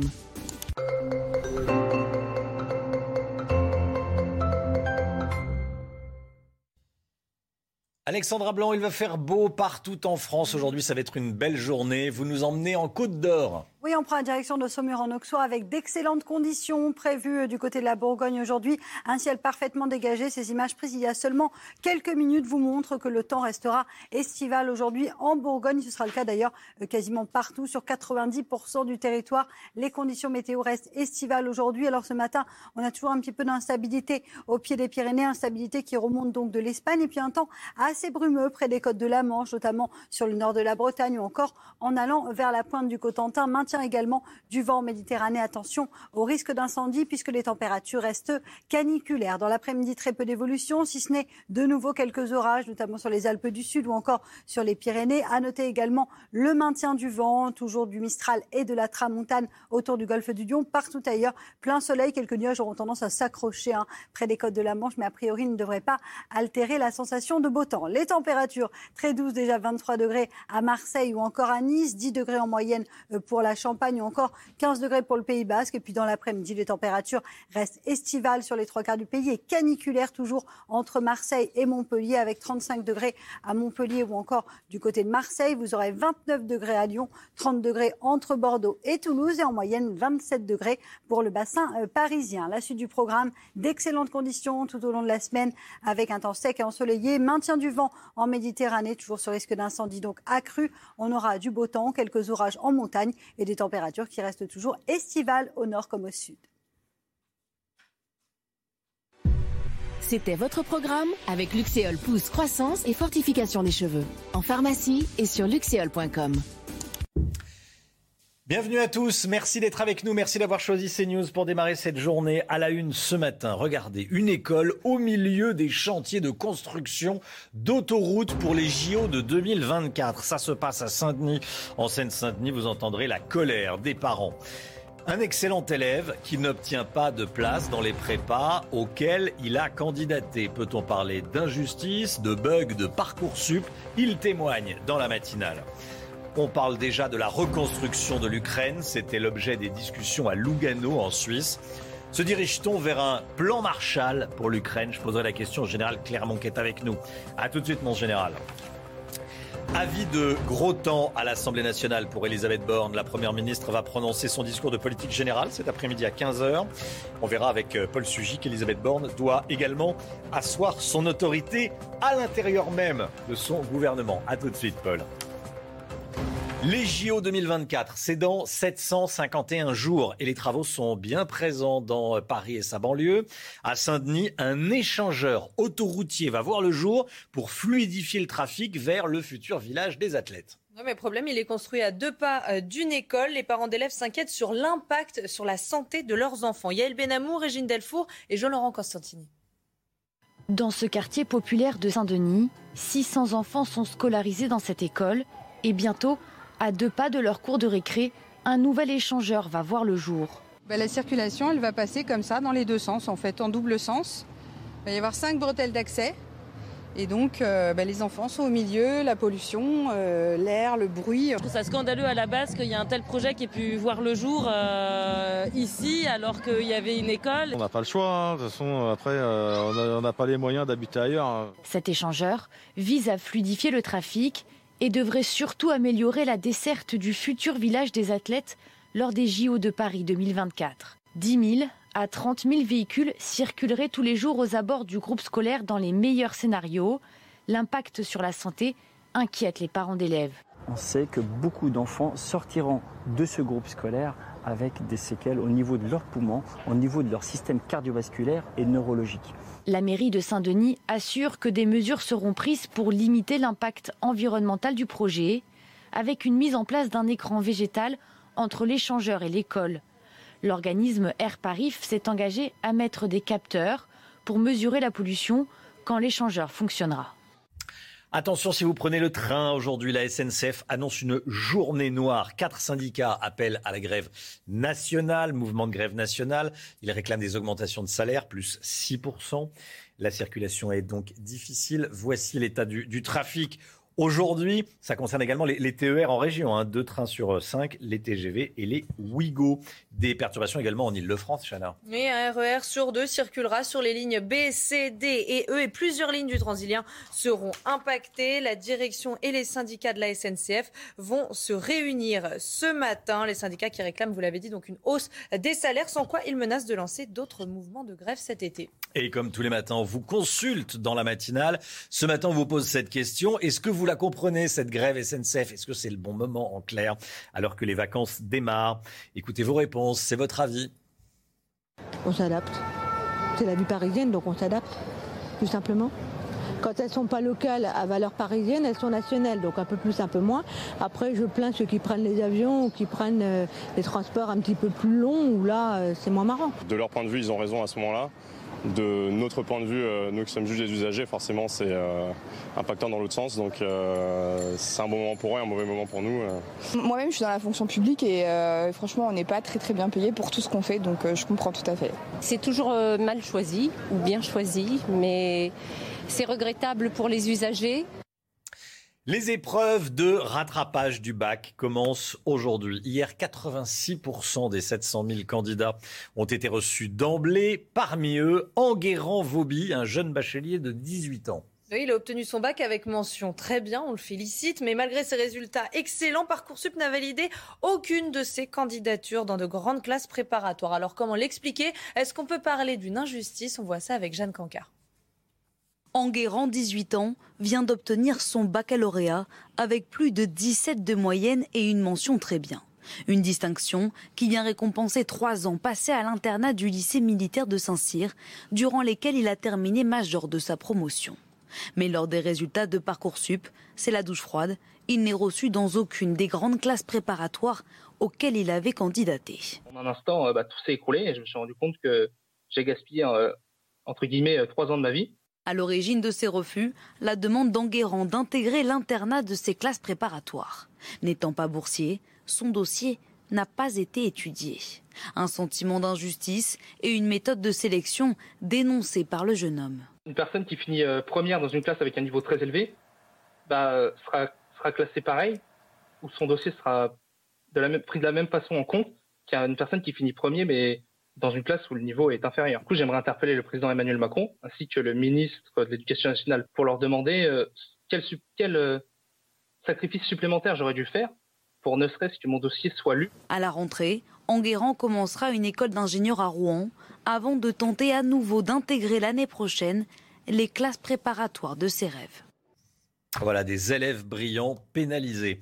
L'utilisation des armes à feu par la police, c'est un sujet sensible qui fait débat. Un syndicat de policiers a réuni hier des avocats et des chercheurs pour se questionner, pour faire avancer les choses. Et ce syndicat veut éclaircir la notion de légitime défense. Dans quelles circonstances un policier peut faire usage de son arme? Objectif, assurer la sécurité des agents sur la voie publique. Les précisions de Vincent Fandège.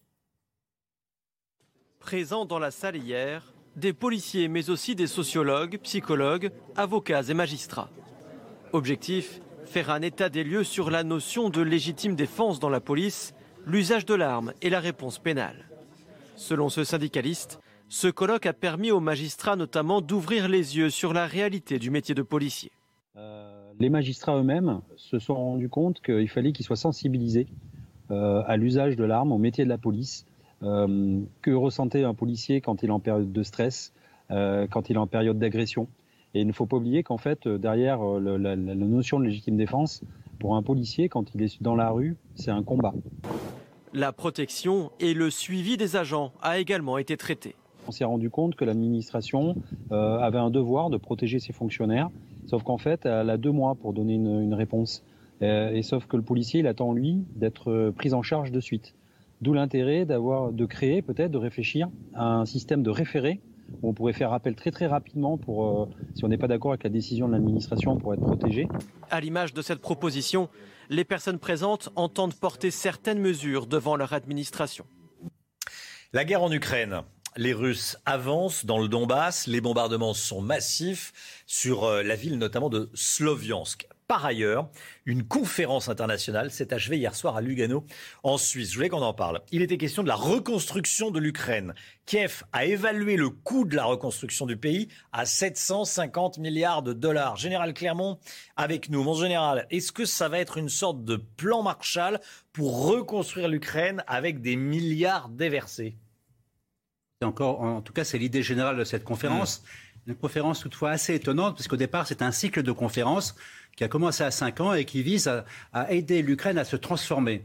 Et, c'était pas une, et, et cette conférence, dans le contexte de la guerre, est devenue une conférence pour la reconstruction. Alors on revient un peu en arrière. Pourquoi il faut aider l'Ukraine à se transformer? Parce que l'Ukraine, dans, les, dans la liste des pays euh, de cette région, est un des pays les, les plus corrompus. Hein, il est classé cent vingt-deuxième sur cent quatre-vingts pays. et un pays dans lequel il y a un très grand nombre de trafics euh, qui concernent par exemple la prostitution, le trafic des mineurs, qui concerne également euh, la G P A. C'est le pays dans lequel euh, les femmes sont obligées de vendre leur, leur, leurs enfants pour survivre. Le, le niveau de vie en Ukraine, c'est trois mille sept cents dollars de P I B par habitant. C'est très faible. Par, à titre d'exemple, euh, la Suisse, à Lugano, là, c'est quatre-vingt-sept mille, c'est vingt-cinq fois plus. Donc cette conférence, en fait, elle était orientée sur la réforme des institutions, de manière à supprimer la, la, la corruption, à lutter contre la corruption et à instaurer l'état de droit, un peu les objectifs de l'Union européenne d'ailleurs, pour mettre en balance la reconstruction et cet élément-là. Donc les, les, les pays se sont engagés à aider l'Ukraine à reconstruire, bien évidemment, avec les conditions que j'ai précisées qui sont importantes. Euh, il y a toute un, une feuille de route qui a été développée avec l'Union européenne qui est à la tête, qui va alimenter une plateforme. Ça reste quand même le pays le mieux placé pour euh, articuler la coordination des aides. Et avec un, un choix qui a été fait, finalement, c'est de demander à chaque, à chaque pays de prendre en compte une région particulière de l'Ukraine pour, euh, pour la reconstruction. Et la France a choisi euh, la région de Tcherniv, qui est une ville de trois cent cinquante mille habitants au nord de Kiev, mmh. qui est très, très, très largement bombardée. Mais on, on, on se rend bien compte quand même qu'on rentre dans un processus un peu étrange, c'est-à-dire reconstruire un pays euh, à l'intérieur d'une guerre qui n'est pas terminée. Dernier point, le plan Marshall, celui qui a suivi la Deuxième Guerre mondiale, c'était à peu près deux cents milliards injectés par les Américains dans les économies européennes, avec une contrepartie, c'est que les pays européens devaient égaler, acheter en contrepartie deux cents milliards d'équipements et de biens aux États-Unis. Donc, est-ce qu'il s'agit d'un plan Marshall, d'un plan Marshall ? On va le savoir dans les mois qui viennent. Donner de l'argent aux pays à reconstruire pour qu'ils achètent. Euh, pour qu'ils achètent euh, des biens dans les, dans les pays qui aident. Dans les pays donateurs. Merci beaucoup, Général Clermont. Et puis, euh, un deuxième combattant français est, est mort en, en Ukraine. On l'a appris hier soir. Il s'appelait Adrien. Il avait vingt ans. Il a succombé à ses blessures dans la région de Kharkiv à la fin du mois de juin. Le mois dernier, il avait rejoint un, un groupe de combattants étrangers en mars dernier. Il est sept heures trente-neuf. Restez bien avec nous. On va aller dans la ville de Bordeaux dans un instant. Et beaucoup d'accidents de, de trottinettes. On parlait d'un drame à Nice. Un petit garçon qui est mort renversé par une trottinette à Nice. On en parlait la, la semaine dernière. C'est quand même... Euh, Le foutoir, pour rester poli, euh, dans, dans les villes à cause des, des trottinettes. Est-ce qu'il faut serrer un peu la vis ? Vous allez voir euh, comment ça se passe à, à Bordeaux dans un instant. À tout de suite, bon réveil. huit heures moins vingt, les accidents entre piétons et trottinettes sont de plus en plus fréquents. Parfois, ils sont dramatiques. On en parlait dans la matinale la semaine dernière. Un enfant est, est mort à Nice, renversé justement par une trottinette, une trottinette qui allait beaucoup trop vite. Hein. Oui, c'est ça. Souvent, c'est la vitesse qui est en cause. Les usagers roulent euh, beaucoup trop vite. Mais vous allez voir que pour les communes, l'utilisation des trottinettes est difficile à surveiller. Reportage à Bordeaux, signé Jérôme Rampenou. On en trouve un peu partout sur les trottoirs à Bordeaux. Les trottinettes électriques sont un moyen de locomotion pratique, mais plutôt dangereux pour les piétons. Ça fait pas de bruit et c'est vrai qu'ils contrôlent pas vraiment. Enfin, en fait, c'est à nous de faire attention et c'est pas eux qui, qui euh, se contrôlent, on va dire. Il faut faire attention. Alors, à, à nous de faire attention et aux trottinettes de faire attention aussi, pourquoi pas. C'est complètement dangereux. Bon, à la limite, je préfère qu'ils, qu'ils roulent dans le côté, euh, côté euh, piste cyclable. Bah, faire attention aux gens, normal, oui. Beaucoup d'utilisateurs roulent souvent trop vite. À plusieurs sur la même trottinette, dans les rues piétonnes, sur les trottoirs, sans respecter la signalisation. Et pour la mairie, lutter contre ces incivilités est souvent difficile. Il faut qu'on fasse beaucoup de pédagogie. Donc on a une campagne de communication dans la ville de Bordeaux qui est en cours, où on explique que c'est le plus fragile qui est prioritaire. Mais il faut aussi faire des séances, et on travaille avec la police municipale en ce sens, des séances de sensibilisation et de sanctions. Parce qu'on peut tout mettre en œuvre, mais si derrière il n'y a ni sensibilisation ni sanction, euh, c'est pas toujours suivi des faits. Les entreprises qui louent des trottinettes électriques en libre service à Bordeaux seront bientôt obligées de les équiper de géolocalisation. Cela réduira automatiquement la vitesse dans les zones piétonnes afin de limiter les accidents. Voilà, il va falloir serrer la vis dans, dans certaines villes. C'est vrai qu'on demande aux, aux voitures de s'arrêter au feu rouge, de s'arrêter au stop, ce qui est bien normal, hein, c'est juste de respecter le code de la route. Mais euh, les trottinettes ne le respectent pas, les vélos ne le respectent pas, les scooters le respectent beaucoup moins. Éric de Ritmaten, oh. non, je vous vois comment, oh, je vous entends commenter. Oui. Oui, ah, quand même, si, si, si, moi je respecte tout. Ah oui, non, mais vous, mais euh, pas, euh, si, si, quand même. Pas tous. Bah, quand vous êtes immatriculé, vous faites attention. On fait un peu plus attention, effectivement. Allez, regardons cette image. Un squelette rare de dinosaure va être mis aux enchères, vendu aux enchères à New York.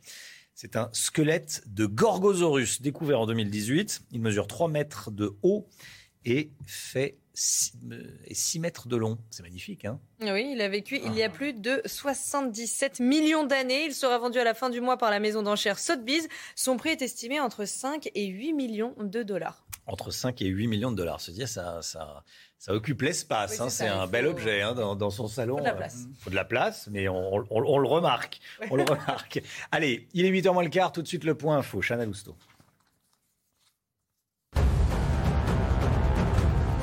C'est le grand jour pour Elisabeth Borne. La première ministre va prononcer son discours de politique générale aujourd'hui devant les députés à quinze heures, puis devant les sénateurs à vingt et une heures. Elle va dévoiler son programme et notamment le très attendu projet de loi sur le pouvoir d'achat. L'épidémie de Covid repart à la hausse. En France, la barre des deux cent mille cas a été franchie hier soir. Près de cent vingt mille cas quotidiens ont été enregistrés en moyenne ces sept derniers jours. Certains professionnels de santé alertent. Le pic épidémique est devant nous. Il est attendu à la fin du mois. Coup d'envoi de l'Euro féminin de football aujourd'hui en Angleterre et cette polémique autour des primes reçues par les Françaises en cas de sacre. Elles recevront vingt-quatre mille euros chacune, c'est presque dix fois moins que les hommes en deux mille dix-huit. À titre de comparaison, l'année dernière, pendant l'Euro, les joueurs français ont été éliminés en huitième de finale et ils ont perçu plus de cent soixante-dix mille euros de primes. L'édito écho avec cette grève S N C F qui va perturber le, le trafic aujourd'hui. Eric de Ritmaten, vous nous dites une grève, une de trop. Et pour la S N C F, ça tombe au, au pire moment ? Ça tombe au pire moment. Alors bien sûr, ça dépend si ça se reconduit, si ça se, se, se continue, se poursuit. Le problème, c'est que si vous voulez, les salariés, bon, ils, ils râlent, ils exigent une hausse de salaire. On peut le comprendre, hein, tout le monde souhaiterait gagner plus. Je voulais simplement dire que la S N C F n'est pas la seule. Hein, vous avez toutes les autres activités en France qui sont concernées.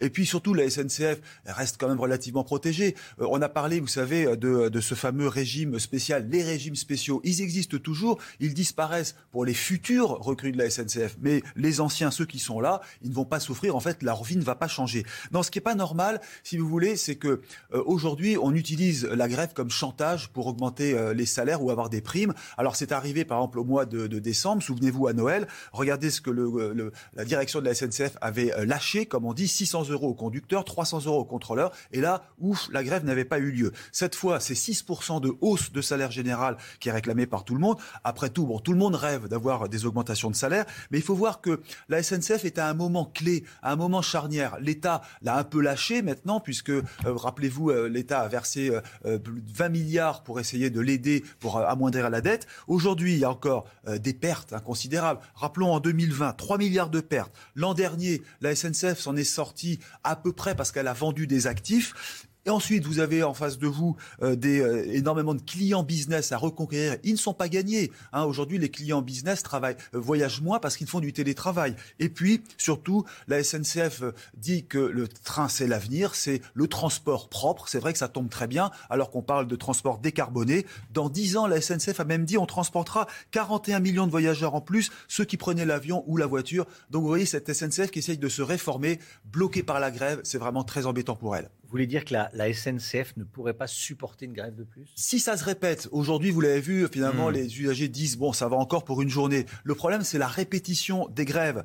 En plus de cela, pour l'été, on n'a jamais vendu à la S N C F autant de billets. cinq cent mille places en plus qu'un été normal. Il y a huit millions de billets qui sont en circulation aujourd'hui. Deuxièmement, les gares sont à rénover. Il y a un mur d'investissement considérable. Troisièmement, les coûts de l'énergie. Le président de la S N C F a dit l'an prochain, on aura un milliard de dépenses en plus uniquement avec la facture d'électricité. Et puis enfin, vous avez la concurrence étrangère qui commence à monter. La S N C F a quand même perdu deux cent quatre-vingt mille passagers en quelques mois entre décembre et mai. C'est le fameux train Italia, vous savez, qui fait Paris-Lyon. Au final, qu'est-ce qu'on va dire ? Si cette grève survient maintenant, c'est parce que les syndicats aussi en profitent. Il va y avoir des élections professionnelles euh, à partir du mois de novembre, mais c'est bien sûr le syndicat le plus offensif qui raflera la mise. Et puis moi, je dirais que les Français, aujourd'hui, on en a vraiment assez de toutes ces grèves, ces menaces de grève, ces chantages qui bloquent, qui paralysent. En plus, une S N C F en plein congé scolaire, tout ce qui va arriver derrière, ça serait vraiment un désastre pour le gouvernement si cette grève était confirmée et se multipliait dans les jours qui viennent.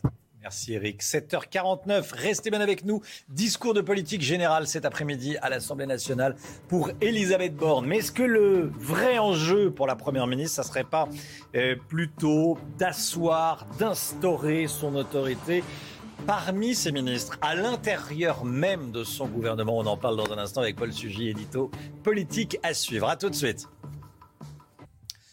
sept heures cinquante-deux, c'est le jour J pour la Première ministre. Elisabeth Borne prononcera cet après-midi son discours de politique générale devant une assemblée qui lui est non seulement majoritairement hostile, mais où il lui faudra convaincre, y compris Paul Sugy dans son propre camp, hein. Oui, euh, le discours de politique générale, c'est le grand oral d'un premier ou d'une première ministre. C'est le moment aussi où la vie parlementaire intéresse tous les Français. C'est un discours qui est très regardé. Regardé évidemment par l'opposition, mais là, le suspense est assez minime. On sait que de toute façon, l'Assemblée est majoritairement hostile à Elisabeth Borne et entend bien le faire savoir. Il y aura du chahut. C'est la première fois cette fois-ci que les députés sont rangés, vous savez, de gauche à droite par appartenance politique. Donc, il y aura des groupes, des blocs bien constitués, euh, très à gauche et très à droite euh, de l'hémicycle. Mais au milieu, sur les bancs de ce qui est censé être la majorité, majorité et donc les soutiens de la Première ministre, il n'est même pas certain euh, qu'elle ait une approbation euh, d'un enthousiasme folichon, parce que, eh bien, il y a un doute qui s'est instauré sur sa propre légitimité pour plusieurs raisons. D'une part, Elisabeth Borne, il faut bien le dire, euh, a mis... donc on sait un temps certain avant d'être nommé, euh, n'était probablement pas le premier choix d'Emmanuel Macron et donne un petit peu l'impression d'occuper un poste qui est finalement assez interchangeable. C'est elle, comme ça aurait pu être quelqu'un d'autre. Alors qu'en revanche, dans le gouvernement, il y a des poids lourds qui sont des très proches d'Emmanuel Macron, qui ont obtenu un élargissement de leur portefeuille ministériel alors même qu'Elisabeth Borne s'y était opposée. Je pense à Gérald Darmanin ou Bruno Le Maire par exemple. Et puis eh bien, des ministres peut-être d'un rang un tout petit peu moins important, mais dont on sait qu'ils sont proches cette fois-ci d'un point de vue affectif du chef de l'État, des gens comme... Euh, Gabriel Attal, comme Sébastien Lecornu, et qui donc n'entendent pas forcément se soumettre euh, à son autorité euh, comme elle l'aurait peut-être espéré.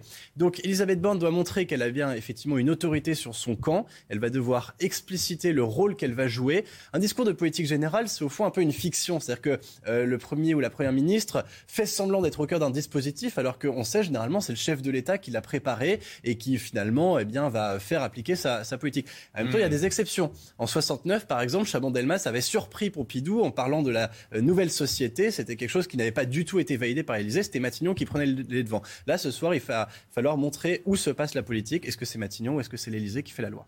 Qu'est-ce qu'il faut attendre de ce discours, Paul ? Est-ce qu'enfin, on va en savoir plus sur les intentions de l'exécutif après plusieurs semaines de ce qu'il convient d'appeler un, un flou artistique ? Mais c'est, en fait, c'est ce qu'a attendu Romain. C'est le principal défi de cet après-midi aussi, c'est que euh, Emmanuel Macron a fait une campagne low cost euh, en énumérant finalement davantage des positions de principe que véritablement un programme et des mesures. En plus de ça, on sait que sa politique va être compliquée par la euh, situation euh, législative. Et bien, ben, maintenant, il va falloir montrer qu'est-ce qu'il veut faire exactement. Alors, on a énuméré des grands défis, parmi lesquels il y a évidemment le, le défi climatique. Elisabeth Borne va certainement vouloir en faire un bon coup sur la planification écologique. C'est au fond la seule petite euh, nouveauté de ce second quinquennat qui commence, mais comment, pourquoi, euh, par quels moyens, et surtout quels sont les textes importants maintenant qu'il faut attendre, en plus des mesures de circonstance sur le Covid ou sur le pouvoir d'achat.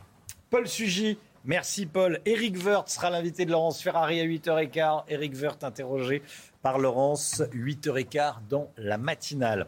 L'instant musique, réveil en musique comme tous les matins. Ce matin, on va écouter Combien d'air de Lilian Renaud. Il est chanteur, c'est un ancien fromager. Il prouve encore son attachement à la nature, actuellement en danger. Écoutez, et on regarde le clip. Mais combien de mélodies nous faudra-t-il? Celles qu'on porte au vent, celles qu'on délaisse souvent.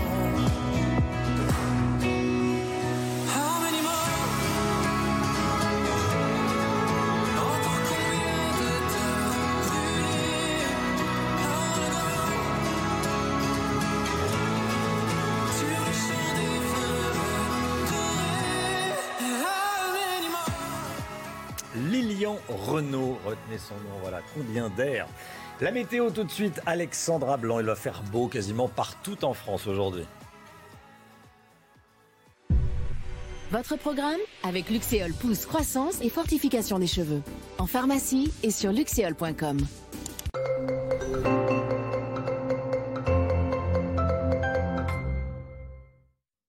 Des conditions conditions météo estivales une nouvelle fois aujourd'hui avec au programme un temps sec et ensoleillé partout. On aura néanmoins toujours un petit peu d'instabilité au pied des Pyrénées ou encore quelques petits nuages. Un temps assez brumeux près des côtes de la Manche au lever du jour, mais ça va rapidement se dissiper. À noter également le maintien du Mistral en basse vallée du Rhône. Partout ailleurs, plein soleil. Et puis dans l'après-midi, une après-midi splendide. Toujours quelques petits orages, mais uniquement en montagne sur les Pyrénées ou encore sur les Alpes du Sud. On retrouvera également parfois quelques petits nuages près des côtes de la Manche, mais qui ne devraient pas forcément altérer la sensation de beau temps. Partout ailleurs, plein soleil, maintien du vent en Méditerranée. Attention donc au risque d'incendie. Les températures, températures plutôt douces ce matin, vingt-trois degrés déjà à Marseille ou encore à Montpellier, vingt-trois degrés à Perpignan contre dix degrés à Reims ou encore dix degrés à Cherbourg. C'est une nouvelle fois le grand écart entre le nord et le sud-est. Et puis dans l'après-midi, les températures restent estivales partout, vingt-sept degrés en moyenne à Paris, trente degrés à Bordeaux, trente degrés à Toulouse, vingt-neuf degrés en moyenne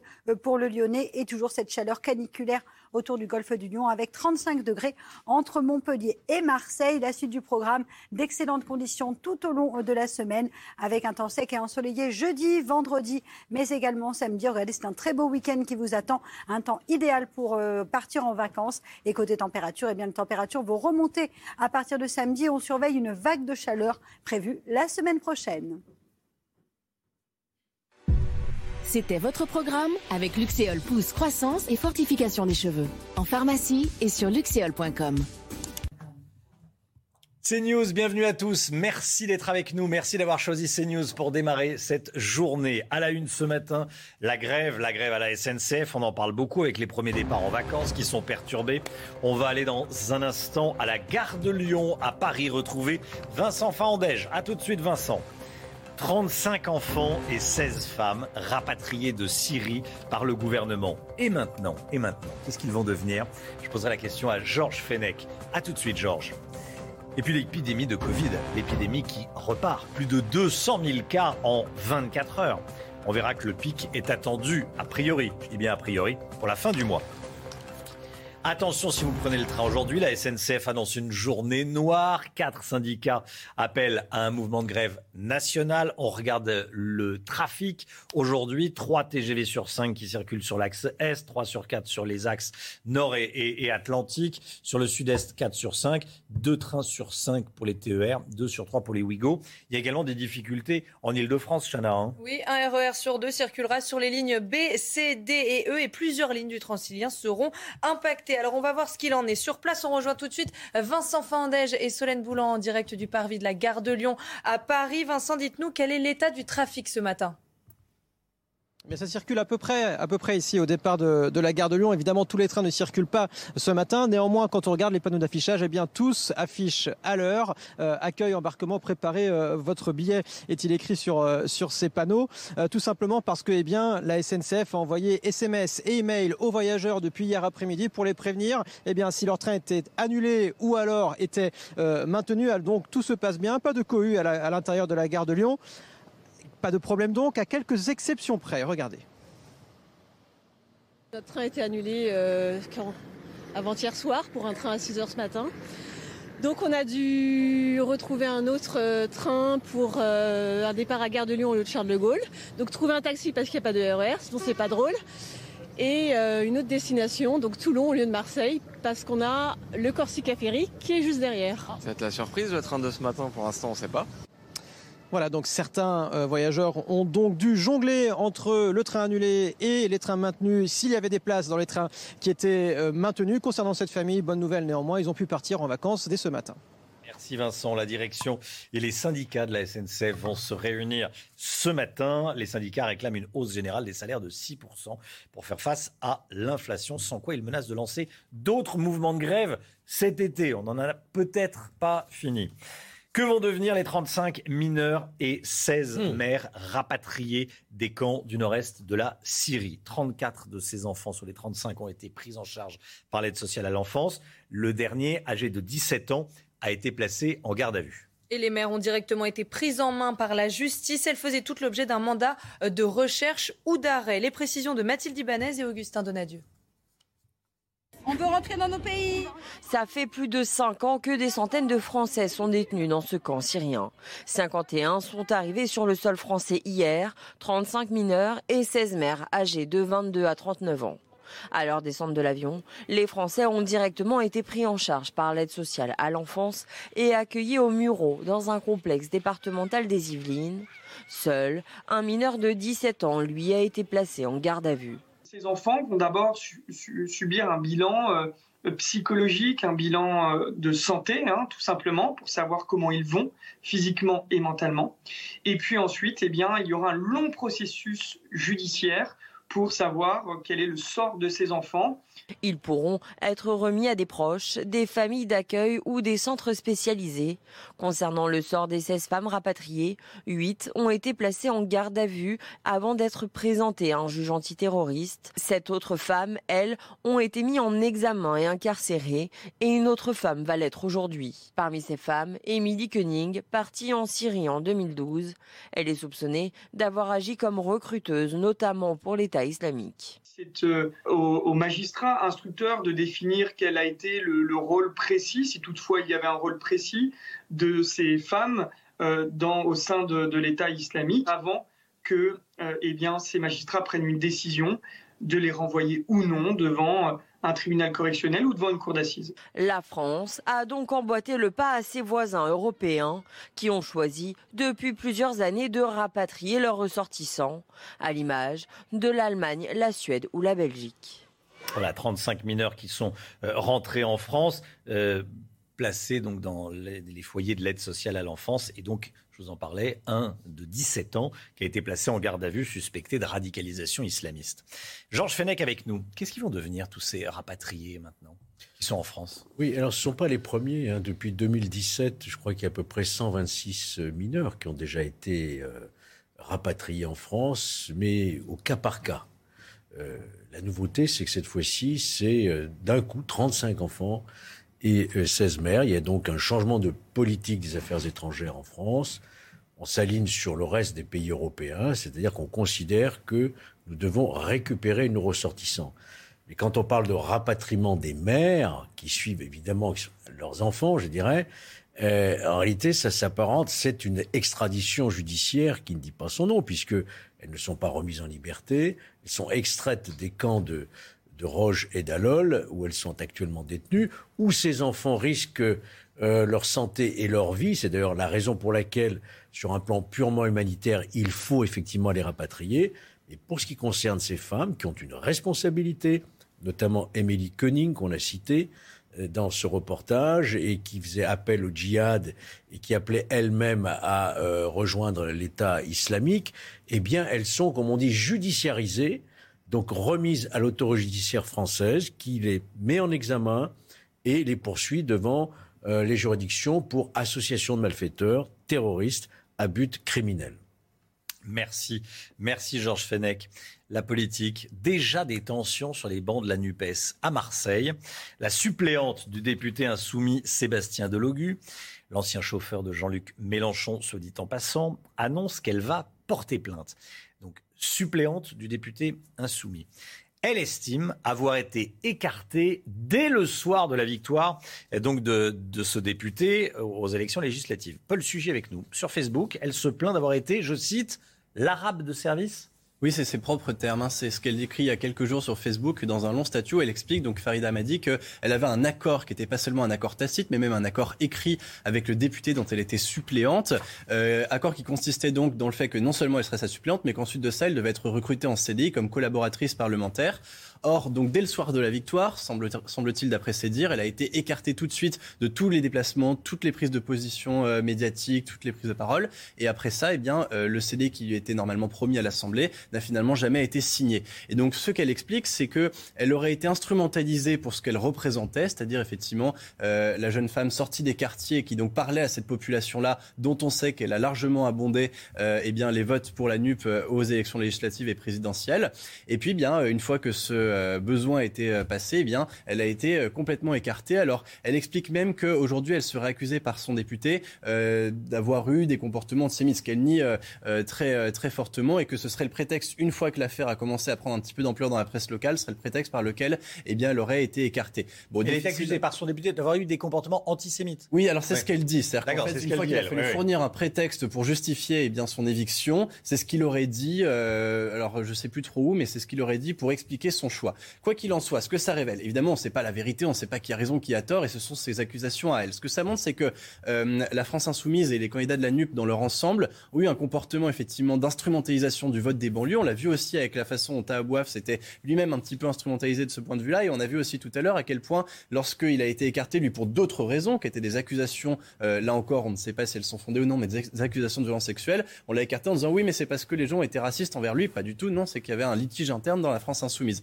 Donc il y a une façon eh bien, d'aller draguer ces voix-là, et eh bien, ensuite, de façon euh, humainement scandaleuse, d'écarter les personnes qui, à un moment ou à un autre, ont pu être instrumentalisées pour ce qu'elles représentaient, de façon complètement essentialiste. Paul Sugy avec nous. Merci Paul. L'épidémie de Covid en France, regardons ensemble les derniers chiffres. La barre des deux cent mille cas a été franchie hier soir. deux cent mille cas en vingt-quatre heures. Et oui, dix-sept mille quarante et un patients sont hospitalisés, mille quatre cents en soins critiques et cinquante et un décès ont été recensés ces dernières vingt-quatre heures. Voilà, et on était avec le, le professeur Amouyel à, à, à sept heures. Vous l'entendrez à nouveau à huit heures trente. Les Russes... La guerre en Ukraine. Les Russes avancent dans le Donbass. Les bombardements sont massifs sur la ville de Sloviansk, notamment sur un marché de la ville. Ces bombardements ont fait hier au moins deux morts et sept blessés. Général Clermont avec nous. Euh, question très simple. Est-ce que la Russie est en train de gagner la guerre en Ukraine ? En tout cas, elle est en train de se dérouler une, une phase décisive de cette guerre, hein, dont on rappelle qu'elle a eu deux phases principales. Là, on est dans la deuxième phase. C'est, euh, c'est la phase qui consiste à mettre les forces sur le Donbass. Rappelons que le dix-huit avril, quand l'offensive a, a déclenché, on avait fixé trois conditions pour savoir quel serait l'équilibre des forces. Première condition, est-ce que les Russes ont appris de leurs erreurs de la première phase ? La réponse est oui. Concentration des efforts, meilleure articulation entre l'artillerie et l'aviation. Deuxième, deuxième facteur, est-ce qu'ils ont une logistique qui fonctionne cette fois-ci ? Munitions, nourriture, approvisionnement. C'est, c'est, la réponse est oui, mais c'est facile, puisque le Donbass est adossé à la Russie, donc euh, le flux logistique arrive très naturellement. Et la troisième question, c'était est-ce que les Ukrainiens... Est-ce que les Occidentaux livreront suffisamment d'armes aux Ukrainiens pour qu'ils résistent à la puissance de feu des Russes ? Et là, la réponse est non. Elle est vraiment, vraiment très, très non. Puisqu'en réalité, Zelensky le répète depuis le début, il a besoin de cinq milliards d'armements par an. La guerre dure depuis, la guerre dure depuis quatre mois et demi, ça devrait faire à peu près vingt-cinq milliards. Il en a obtenu à peu près une petite dizaine de milliards. On est très loin du compte. Donc les Ukrainiens, même s'ils ont une masse de combattants de l'ordre d'un million de combattants, ils n'ont pas d'armes. Donc ça sera difficile de, de tenir face à la puissance des Russes. Est-ce que Poutine a gagné la guerre ? On n'en sait rien, on ne connaît pas ses buts de guerre. On ne sait pas où il va arrêter sa guerre. Il peut très bien annexer le Donbass et continuer son offensive vers la, euh, la route vers Odessa. Tout le monde est conscient du fait que ce sera très difficile parce qu'il n'a certainement pas assez d'hommes pour prendre Odessa. Mais en tout état de cause, euh, euh, c'est une phase importante de cette guerre. Une, on comprend, une contre-offensive est-elle possible ? C'est la raison pour laquelle le président Zelensky a déclaré il n'y a pas très longtemps Euh, il faut que la guerre se termine avant l'hiver, parce que si l'hiver arrive, à ce moment-là, il sera impossible de, faire, de, de lancer une contre-offensive. Les Russes auront le temps de s'installer durablement dans le Donbass et partout où ils sont installés. Merci mon général. huit heures dix, restez bien avec nous. Dans un instant, Laurence Ferrari reçoit Éric Woerth. À tout de suite. C'est News, il est huit heures quinze, bienvenue à tous. Dans un instant, Laurence Ferrari, vous recevrez Éric Woerth, député Renaissance de l'Oise. Mais tout de suite, le point info, Chana Lousteau. Les J O deux mille vingt-quatre, c'est dans sept cent cinquante et un jours à Saint-Denis, en banlieue parisienne. Un échangeur autoroutier va voir le jour pour fluidifier le trafic vers le futur village des athlètes. Problème, il est construit à deux pas d'une école. Au mieux, dix mille à trente mille véhicules circuleront tous les jours aux abords du groupe scolaire. Les parents d'élèves s'inquiètent de l'impact sur la santé de leurs enfants. Des policiers agressés hier à Paris, c'est une information du syndicaliste Mathieu Vallet. L'agresseur a été déféré hier soir au tribunal judiciaire de Paris. Il s'agit d'un demandeur d'asile et ce n'est pas la première fois qu'il s'en prend aux forces de l'ordre. Il avait déjà agressé des policiers à la gare de l'Est à Paris en mai dernier. Il venait d'être remis en liberté. Un deuxième combattant français est mort en Ukraine, on l'a appris hier soir, il s'appelait Adrien, il avait vingt ans. Adrien a succombé à ses blessures le vingt-cinq juin dernier dans la région de Kharkiv. Il avait rejoint un groupe de combattants étrangers en mars dernier. Laurence Ferrari, Éric Woerth est votre invité ce matin. Bonjour Éric Woerth. Bonjour. Bienvenue dans la matinale de CNews. Tout à l'heure, Elisabeth Borne va prononcer son discours de politique générale. Elle ne va pas se soumettre au vote de confiance des députés. D'autres l'ont fait avec, avant elle, euh, Michel Rocard. C'est pas un passage obligé, mais c'est pas un aveu de... Euh, c'est un petit aveu de faiblesse quand même, vous me l'accorderez. Mais vous allez me dire que... Non, c'est... non, je vous l'accorde pas. Alors, non, vous pas, allez me dire non, quoi? Non, c'est pas un aveu de faiblesse. C'est pas, la, c'est, c'est, c'est pas la tradition. C'est la réalité. Non, mais c'est, c'est juste la prise en compte de la réalité de l'Assemblée ah oui. nationale. Il n'y a pas de majorité. L'obstacle est trop haut, on le, on bah, le contourne. Il n'y a pas de majorité absolue. Oui, mais enfin, si, si, si on se oui, dit non, que ça ne marchera pas, ce n'est pas la peine. Ce qui compte, parce que comme les oppositions... Mais où est le courage voulu... là-dedans oui, mais, bah, Où est le courage bah, Non, mais le courage, ce n'est pas de faire des trucs quand vous savez que ça peut, ça, que ça peut risquer de ne pas marcher. Il faut, il faut ah, évidemment... Ah si, justement. Le courage, oui, quand... c'est de faire des choses tant oui, qu'on pense que oui, ne mais, peut pas oui, marcher. Oui, mais pas au début. Enfin, ça ne sert à rien. Enfin, ça ne sert à rien. Ce n'est pas dans l'état d'esprit, en réalité, de l'Assemblée telle qu'elle est composée aujourd'hui, puisque aucune opposition n'a souhaité qu'il y ait une forme de coalition, c'est-à-dire de, une mise en, en accord sur un certain nombre de réformes. Donc, ils ont déjà indiqué qu'ils ne le souhaitaient pas. Donc, en, en vérité, euh, dans ce cas-là, on regarde texte par texte. Et ça vaut aussi pour la, euh, ça vaut aussi pour la déclaration de politique générale. Euh, simplement, la NUPES, elle a déposé une motion de censure. censure. Donc, au fond, on verra bien si cette motion sans censure, elle, elle ressemble un ça peu à ça. Au fond, elle ressemble elle, à un engagement de responsabilité. Adopté, euh... Elle ressemble à un engagement de responsabilité à l'envers. On verra si elle est votée. Si elle n'est pas votée, bah, tant mieux. Ça voudra dire que Mme Borne a parfaitement réussi son, réussi, son passage. Quoi. Oui, bah bon, passage devant passage l'Assemblée. Sans, sans, sans sauter l'obstacle, euh, c'est pas grave. La vraie question, c'est qu'on est soixante-douze jours, soixante-treize jours après l'élection du président de la République, et peut-être qu'il faut se mettre au travail, vous ne croyez pas ? Oui, oui, bien sûr, c'est nécessaire. Maintenant, les institutions sont prêtes. Un président de la République, une assemblée, euh, un, un gouvernement. gouvernement euh, donc les, les choses sont aujourd'hui euh, prêtes. Il y a toujours un délai de deux mois, trois mois entre, entre tout cela. On, on verra. Euh, on verra. Trois mois, excusez-moi, faut... mais d'habitude le délai entre la présidentielle oui, et la législative est plus court. On a prolongé. Les ministres oui, se mettent au travail les, avant. Les parlementaires seront en vacances un peu plus tard, donc on a prolongé ah oui, euh, d'autant, euh, d'autant le, la, la session extraordinaire dans laquelle il y a des textes fondamentaux. Le texte sur le pouvoir d'achat, par exemple, en est un, mais aussi les lois financières. Et les lois de rectification de nos finances publiques qui sont absolument majeures. Vous êtes très attaché à ce sujet. On va parler du pouvoir d'achat dans un instant.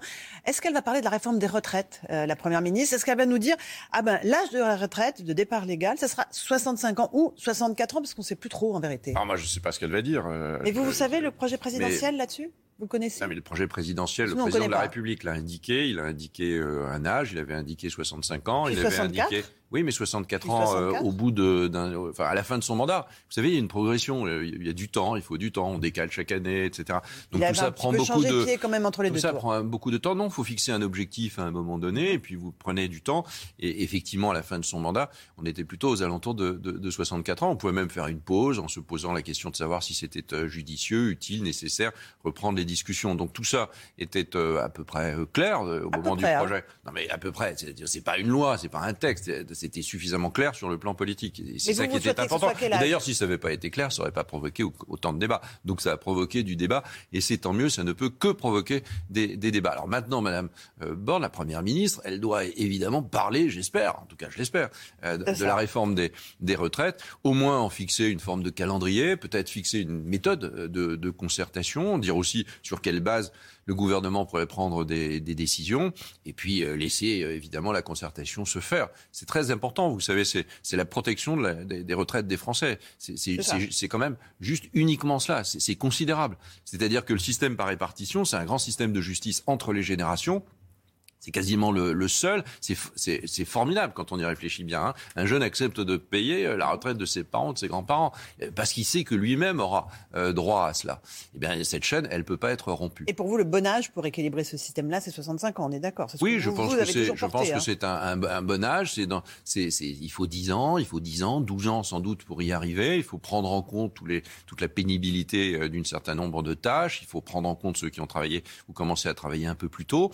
Euh, mais, mais C'est, c'est ça la réalité des choses. Euh, si on veut, euh, et la première des justices, c'est d'assurer le financement euh, du système de retraite. Alors je sais bien qu'il y a ceux qui disent, mais ce sera financé parce que de toute façon, il y aura du plein emploi, il y aura tout ça. Bon, c'est, c'est, si tout va bien, sans doute, ce serait financé. Si tout va bien, mais et, et comme sur une dizaine d'années, bah, sur une dizaine d'années, bah, il y a plein de trucs qui vont bien, heureusement. Mais dans une mais dizaine d'années, non, pas tout. Mais on ça, parler ça, de l'inflation, ça, ça, ça va pas très formidable. Bien. Et il faut, il faut évidemment, euh, sur une dizaine d'années, vous ne prévoyez euh, aucune des crises, aucune des dépressions. Enfin, un système de retraite, il doit vivre, euh, quelles que soient les conditions de, de météo. Euh, sinon, ça ne, ça ne peut pas marcher. On ne peut pas uniquement s'attendre à ce que ça fonctionne bien et que, et que les cotisations rentrent. Donc, il faut le prémunir au, au travers de, de l'âge du, de départ à la retraite. La loi sur le pouvoir d'achat devrait être examinée à à partir du dix-huit juillet, euh, vingt-cinq milliards d'euros sont sur la table. Aide alimentaire d'urgence, cent euros pour euh, neuf millions de foyers. Aide pour ceux qui vont prendre leur voiture pour aller travailler, les gros rouleurs. L'argent magique existe toujours, en fait, Eric Woerth. Non, il y a une, c'est vrai qu'il y a, il y a une collecte de fiscale, il y a une augmentation des recettes fiscales importante due, euh, due à la croissance, euh, qui est encore de la croissance en France, même si on peut, on voit que le monde ralentit en grâce à l'inflation aussi, hein, soit dit en passant. Grâce aussi euh, à l'inflation, et donc c'est rendu. Ça ne dessert pas euh, le gouvernement, ça. Si, si, ça le dessert, parce que vous avez les charges d'intérêt qui augmentent, vous avez une poussée salariale, et cetera. Vous avez, c'est, c'est évidemment deux pour cent d'inflation, c'est très très bien. C'est ce que recherchent d'ailleurs les banques centrales. Au-delà, c'est évidemment une déstructuration de l'ensemble des, des chaînes et de l'offre et de la demande. Donc il faut faire très très attention et tout le monde le, le sait bien. Et, euh, et le gouvernement euh, renvoie vers les Français euh, une bonne partie, sinon d'ailleurs la totalité, euh, de l'augmentation euh, des recettes euh, fiscales en protégeant les Français contre la surinflation euh, du, du pays. Vous ne pouvez pas protéger tous les Français, parce que il euh, y a eu des, il y a des mesures, qui, il y a eu des, des mesures sur le carburant, globales. C'est pour tous les Français, on est d'accord. Il y a des mesures générales. Maintenant, le gouvernement a raison. Euh, on, je, je le dis depuis longtemps, donc j'ai pas problème là-dessus. Il faut avoir des mesures temporaires et ciblées. Temporaire, c'est, ça dure le temps de, oui, que ça, ça doit durer. Pas trop et cher. On peut, on peut les retirer. Et puis cibler, ça touche directement euh, les personnes concernées, les plus les plus fragiles. Par exemple, ce qu'on appelle les gros rouleurs, c'est pas super euh, élégant comme. Euh, enfin, en tout cas, ceux, ceux qui prennent beaucoup leur voiture pour aller euh, travailler doivent, en fonction des conditions de, de revenus, doivent être euh, aidés euh, sans doute plus euh, plus que d'autres. Et, et, et on, on trouve une bonne partie de, de l'argent, sinon la totalité d'ailleurs de, de l'argent dans l'augmentation des recettes fiscales dues à l'activité. Hier, Bruno Le Maire a fait machine arrière sur l'idée d'autoriser les promotions jusqu'à cinquante pour cent dans les supermarchés, ouais. Qui est très prisé par les consommateurs, évidemment. Mais les producteurs, et notamment la F N S E A, ont dit « pas question ». Et donc, il a remisé l'idée dans, dans sa poche. C'est un, c'est un recul. C'était une mauvaise... Euh, une idée, pas, idée verra, de mettre ça en avant, puis de, ensuite de faire machine arrière. On verra le texte. Euh, non, mais ça a verra. été... Euh, c'est fait. Il n'y aura pas. Moi, je trouvais que c'était pas une mauvaise idée parce que il fait, notamment sur un certain nombre de produits, euh, mais évidemment, euh, c'est pas c'est pas les producteurs qui devaient en souffrir, et surtout pas les agriculteurs pour pour des raisons euh, évidentes. Donc, il fallait que ce soit évidemment pris sur les marges des distributeurs. Euh, alors, si on est capable de le vérifier, tant mieux. Si on n'est pas capable de le vérifier ou que ça demande des, euh, des améliorations ou des contrôles administratifs trop lourds, il ne faut pas le faire. Mais il faut pouvoir le vérifier si c'est fait. On a parlé des aides. La, la, la France Insoumise fait une, toute une série de propositions de pouvoir d'achat. SMIC à mille cinq cents euros, pension de retraite pas inférieure au SMIC. Vous allez prendre, piocher dans ces propositions-là pour la loi ? Moi, je ne sais pas comment ça va se passer. Comment ça va se passer ? Euh, quand on dit texte par texte, on ne sait mmh. jamais trop ce que ça veut dire, quoi. Ça veut dire on arrive D'accord. à un texte et puis on regarde. Donc, il faut d'abord discuter avec les, les groupes politiques, faut en discuter avec, avec tous ceux qui ont plein d'idées. Et puis, à un moment donné, l'heure de vérité, c'est des, c'est des amendements. Alors, on peut se mettre d'accord auparavant sur les amendements que le gouvernement est prêt à prendre et que l'Assemblée est prête à voter. Je ne sais pas si on peut y arriver euh, avec les oppositions telles qu'elles sont constituées. C'est-à-dire la France Insoumise, on verra bien. Notamment ? Oui, euh, la France Pourquoi Insoumise est très très habituée à déposer des milliers et des milliers d'amendements. Elle l'a fait avec vingt députés. Alors avec soixante-dix députés, on peut s'attendre évidemment à une augmentation incroyable de l'inflation d'amendements. Ça peut bloquer et puis, la, et puis, l'Assemblée. Il y a beaucoup de démagogie. Alors peut-être que pour la France Insoumise, c'est pas de la démagogie parce que c'est dans leur euh, ouais. pensée euh, politique. Sauf que euh, ce qu'elle propose est juste inatteignable. Et, et d'ailleurs, euh, dès que, dès que des, des, des, euh, des, des responsables politiques qui puisent à la même idéologie euh, dans, dans le monde, et il y en a eu, euh, étaient à la tête de leur pays, c'était un désastre pour le pays. Il s'écroulait le pays et les, les classes, euh, les classes populaires euh, en premier. Donc il faut faire très attention à tout ce concours de, de démagogie. Euh, Euh, la, on, on peut pas, il peut pas y avoir de la surenchère tout le temps. Si, euh, la, la, si la discussion texte par texte conduit au fond à chaque opposition à ajouter sa petite couche de, de, de surenchère euh, largement tournée autour de sa propre image, essayer d'améliorer son image D'accord. dans l'opinion publique, je pense que ça se retournera contre eux. Mais il faut trouver des points de compromis, oui, des points de mais, consensus, mais des, points des points de compromis. De re- euh, de le compromis, sinon, ça veut dire aussi pas. acceptable, acceptable par le gouvernement qui, je le rappelle, a été élu, avec un président de la République élu, avec un groupe politique largement majoritaire, et puis de l'autre, une opposition qui doit être respectée et écoutée. Alors, sur le, les prix de, de l'énergie, euh, la Cour des comptes a été très sévère hier sur les dysfonctionnements du marché de l'électricité en France. Organisation qui n'est plus lisible, plus pilotable.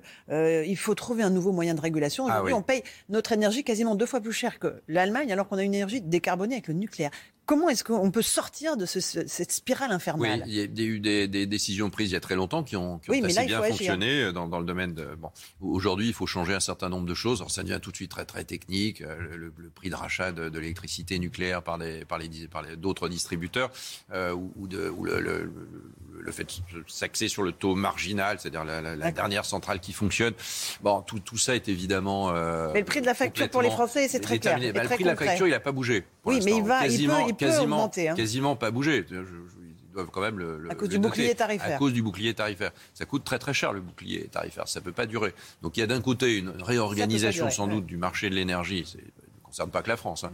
Non, du non, marché de l'énergie. Européen. Deuxième point, il y a quand même de faire en sorte que les centrales nucléaires françaises elles recommencent à produire.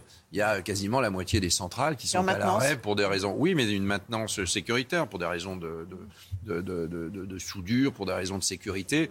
Euh, tout ça doit être... C'est, c'est compliqué, il ne suffit pas sur un plateau de télé de dire que non. ça doit être réglé. Et puis je vous rappelle mais qu'Emmanuel Macron, en deux mille dix-sept, ne voulait pas relancer le programme nucléaire. Oui, ça, hein. On a perdu cinq ans. Oui, mais enfin, il a changé. On a fermé Fessenheim. Il a changé. Aujourd'hui, on va plutôt bah, augmenter le nombre de centrales. Et évidemment, moi, je suis évidemment favorable à l'électricité nucléaire et, et au nucléaire en général. Mais, mais ça nécessite donc beaucoup, beaucoup de, de sujets pris les uns à côté des autres. Il faut évidemment changer d'énergie, il faut mettre en avant l'hydrogène. C'est, c'est, il y a un chantier énergétique qui est considérable. À un moment donné, on paiera quand même un peu plus cher l'énergie. C'est ça. Et, les Français, et d'une manière générale, on paiera plus cher. Oui, mais, on, oui, mais passer la caisse, c'est, c'est, vous, payez, vous, vous payez à un moment donné le prix des choses. C'est vrai également pour l'alimentation entre nous. Si vous voulez oui. des circuits courts partout, bah, c'est plus cher que si euh, vous produisez n'importe comment et si vous porter n'importe quoi. Donc euh, il faut, euh, dans, dans un monde qui va probablement être plus, avec plus de qualité, avec plus d'at- d'attention au bien-être, à la vie des, Fran- des, des, des, des, des, des gens, euh, dans une planète euh, organisée différemment, avec moins de circuits de distribution euh, mondiaux, ça coûtera plus cher. Ça veut dire que derrière, les salaires doivent augmenter. Et pour augmenter les salaires, c'est pas uniquement en planifiant l'augmentation des salaires, mais c'est en augmentant le, le, le, le temps de travail euh, global tout au long de la vie, en supprimant Donc, le chômage aussi. C'est énorme. Qu'il y ait autant de chômage en France, même s'il y en a aujourd'hui beaucoup moins qu'auparavant. C'est absolument anormal qu'il y ait beaucoup de chefs d'entreprise qui cherchent des gens et qui n'en, et qui euh, n'en trouvent, trouvent pas. pas. Puis c'est aussi la qualification, secteurs, la qualification des, des Français, des jeunes Français, comme de la formation professionnelle. C'est les chantiers fondamentaux avec la santé. Deux, deux questions. Un sur vos amis, les L R, les ex-amis, parce que vous les avez... Non, quittés. C'est toujours mes amis. Je... Ils vous serrent la main à l'Assemblée ? Non, pas tous. Pas tous. Mais c'est pas bon. grave, je les aime bien quand même. Bon. Euh, est-ce que vous allez pouvoir euh, trouver une façon de travailler avec eux ? euh, Il y aura des accords faut... sur les retraites ? Par exemple, vous allez vous appuyer sur eux, ce sera il la majorité faut, d'un point ? Il faut, enfin pas d'un point, c'est, enfin, c'est un groupe, il a son identité. Moi je pensais que cette identité de la droite, elle devait être représentée plutôt ailleurs et par Emmanuel Macron. J'ai une vision active. Euh, au fond de la droite, il y a une vision plus passive qui est celle d'être dans l'opposition et d'attendre. Donc je, je crois que je crois qu'il y a beaucoup de sujets sur lesquels on est évidemment très compatible entre la majorité et, et le groupe Les Républicains. Il faut tendre la main à un moment donné. Il y a bien quelqu'un qui, qui la saisit. S'ils la saisissent pas, bah, ils continueront leur chute, euh, ils seront jugés, je pense, très très sévèrement. Donc euh, personne ne, ne demande à quiconque de se renier, mais on demande juste qu'il y ait un travail ensemble pour le pays. Euh, la grève à la S N C F aujourd'hui, trafic perturbé, trois T G V sur quatre, deux sur cinq pour les T E R. Les syndicats demandent des hausses de salaire pour pouvoir faire face, juste face, à la hausse de l'inflation. C'est, c'est légitime comme revendication ? Tous les Français demandent des augmentations de salaire parce qu'il y a de l'inflation et il faut juste savoir si c'est possible ou pas de le, de le faire parce que vous, une boucle hein, qui se crée, vous augmentez les salaires, qui augmente l'inflation, qui augmente les salaires et puis après ça s'arrête plus. Donc il faut faire très attention à ça, il faut surtout baisser le niveau d'inflation. C'est ça la priorité. Et moi j'aimerais bien que la S N C F elle marche. Moi, j'aimerais bien que tous les acteurs de la S N C F se mettent d'accord ensemble pour faire fonctionner cette grande entreprise. Ça s'adresse aujourd'hui, aux cheminots, ça en particulier ? Ça s'adresse aux cheminots, ça s'adresse à la direction, de la, ça s'adresse à la direction de la S N C F, ça, ça s'adresse au gouvernement, ça s'adresse aux régions. Donc, ça s'adresse à tous ceux qui ont une part de, de, de responsabilité dans le fonctionnement de la S N C F. Il est anormal que les Français ne puissent plus compter sur un, une, une heure de train. Vous ne pouvez pas aller travailler avec des enfants que vous laissez à la crèche avec, et, et avoir un train qui n'arrive pas. Aujourd'hui, les trains à l'heure sont malheureusement euh, souvent, euh, souvent l'exception, alors que ça devrait être évidemment la règle. Alors, c'est facile de le dire, c'est beaucoup plus compliqué, il y a plein de, il y a plein de raisons euh, à tout cela. Euh, il faut vraiment que, que la S N C F améliore considérablement, mais considérablement, et ben, euh, la qualité pris, de ce... Vous avez essayé de prendre c'est, un, un Paris-Bordeaux ? C'est pas tellement une question. Oui, enfin, je, j'ai essayé de prendre plein de trains, oui, comme tout le monde. Non, mais les prix sont assez... Euh... Oui, les prix sont oh. élevés et puis il y a des raisons aussi pour qu'ils augmentent. Par exemple, la S N C F est le plus gros consommateur d'électricité, donc ça, ça pose euh, plein de questions. Voilà. Mais ce qu'attendent, je pense, euh, les, les voyageurs aujourd'hui, euh, du quotidien comme les voyageurs euh, épisodiques, c'est qu'un train euh, qui est prévu à une certaine heure parte à cette heure-là. Évidemment. Merci beaucoup, Eric, d'être venu ce matin dans la matinale de CNews. À vous, Romain Desarmes, pour la suite.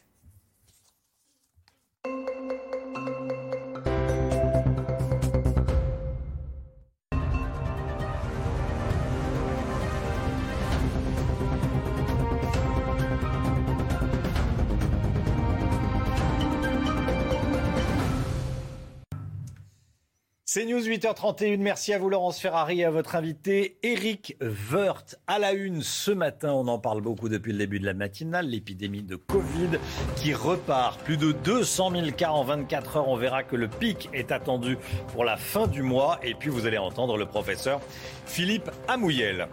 Un excellent élève qui n'obtient pas de place dans les prépas auxquels il a candidaté. Peut-on parler d'injustice ou de bug de Parcoursup ? Il témoigne dans la matinale.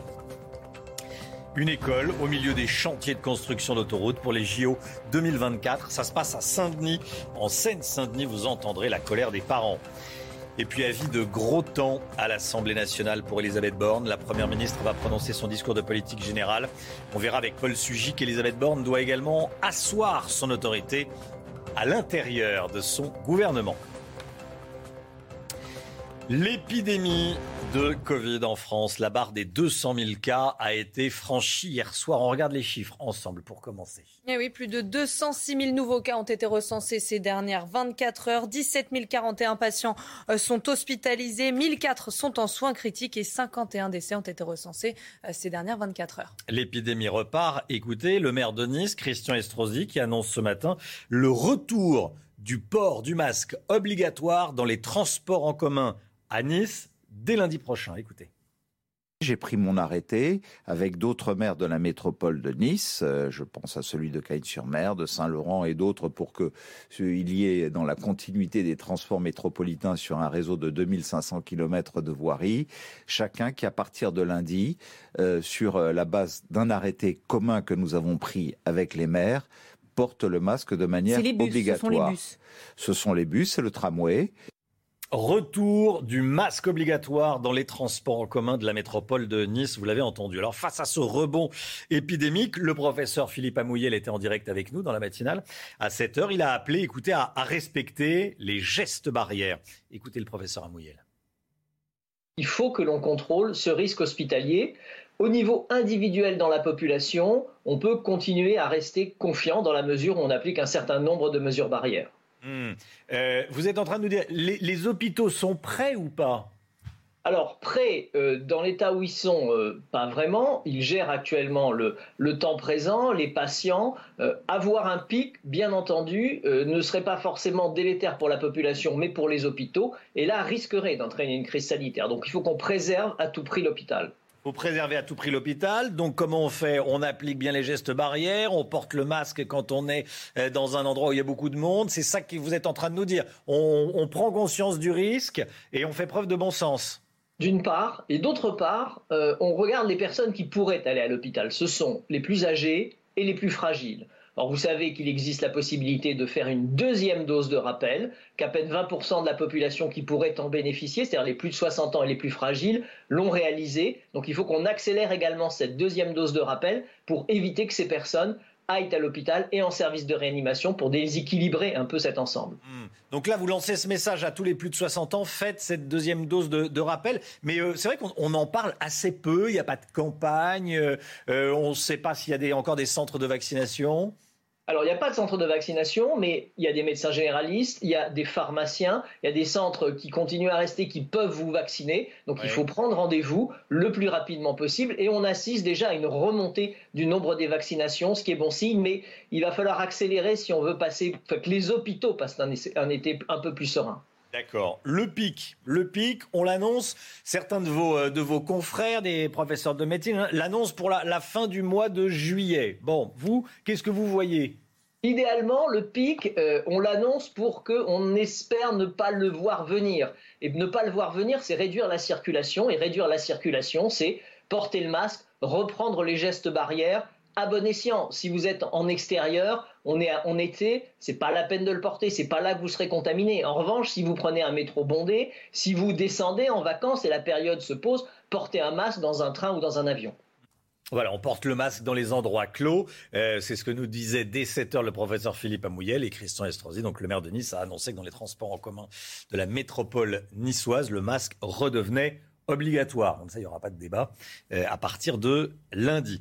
Tiens, au sujet de transport, à propos de transport, si vous prenez le train aujourd'hui, journée noire, quatre syndicats appellent à la grève, la circulation est très difficile, trois T G V sur cinq vont circuler par exemple sur l'axe Est, des difficultés sur tous les axes, hein, Chana. Et oui, trois trains sur quatre pour les axes Nord et Atlantique, quatre T G V sur cinq sur l'axe Sud-Est, pour les déplacements interrégions, deux T E R sur cinq, c'est un peu mieux pour les trains Ouigo, deux trains euh, sur trois sont maintenus, et puis l'Île-de-France n'est pas épargnée, un R E R euh, sur deux circulera sur les lignes B, C, D et E, et plusieurs lignes du Transilien seront euh, impacté.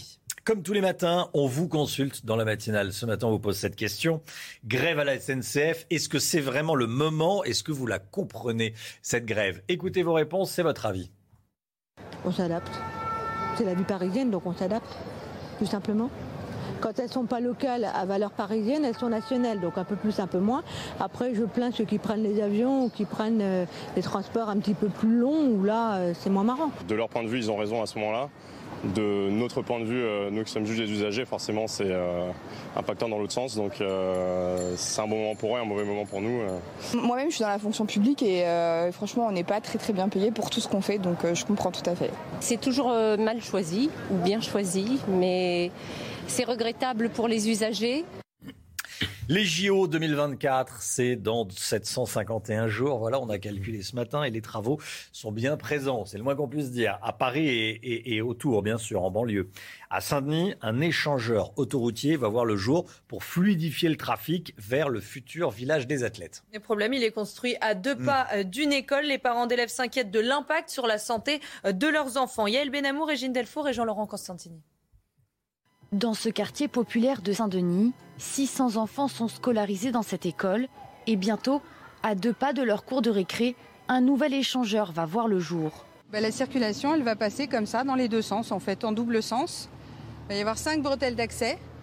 Et donc, euh, bah, les enfants sont au milieu, la pollution, euh, l'air, le bruit. Je trouve ça scandaleux à la base qu'il y a un tel projet qui ait pu voir le jour euh, ici, alors qu'il y avait une école. On n'a pas le choix, hein. De toute façon, après, euh, on n'a pas les moyens d'habiter ailleurs. Hein. Cet échangeur vise à fluidifier le trafic et devrait surtout améliorer la desserte du futur village des athlètes lors des J O de Paris deux mille vingt-quatre. dix mille à trente mille véhicules circuleraient tous les jours aux abords du groupe scolaire dans les meilleurs scénarios. L'impact sur la santé inquiète les parents d'élèves.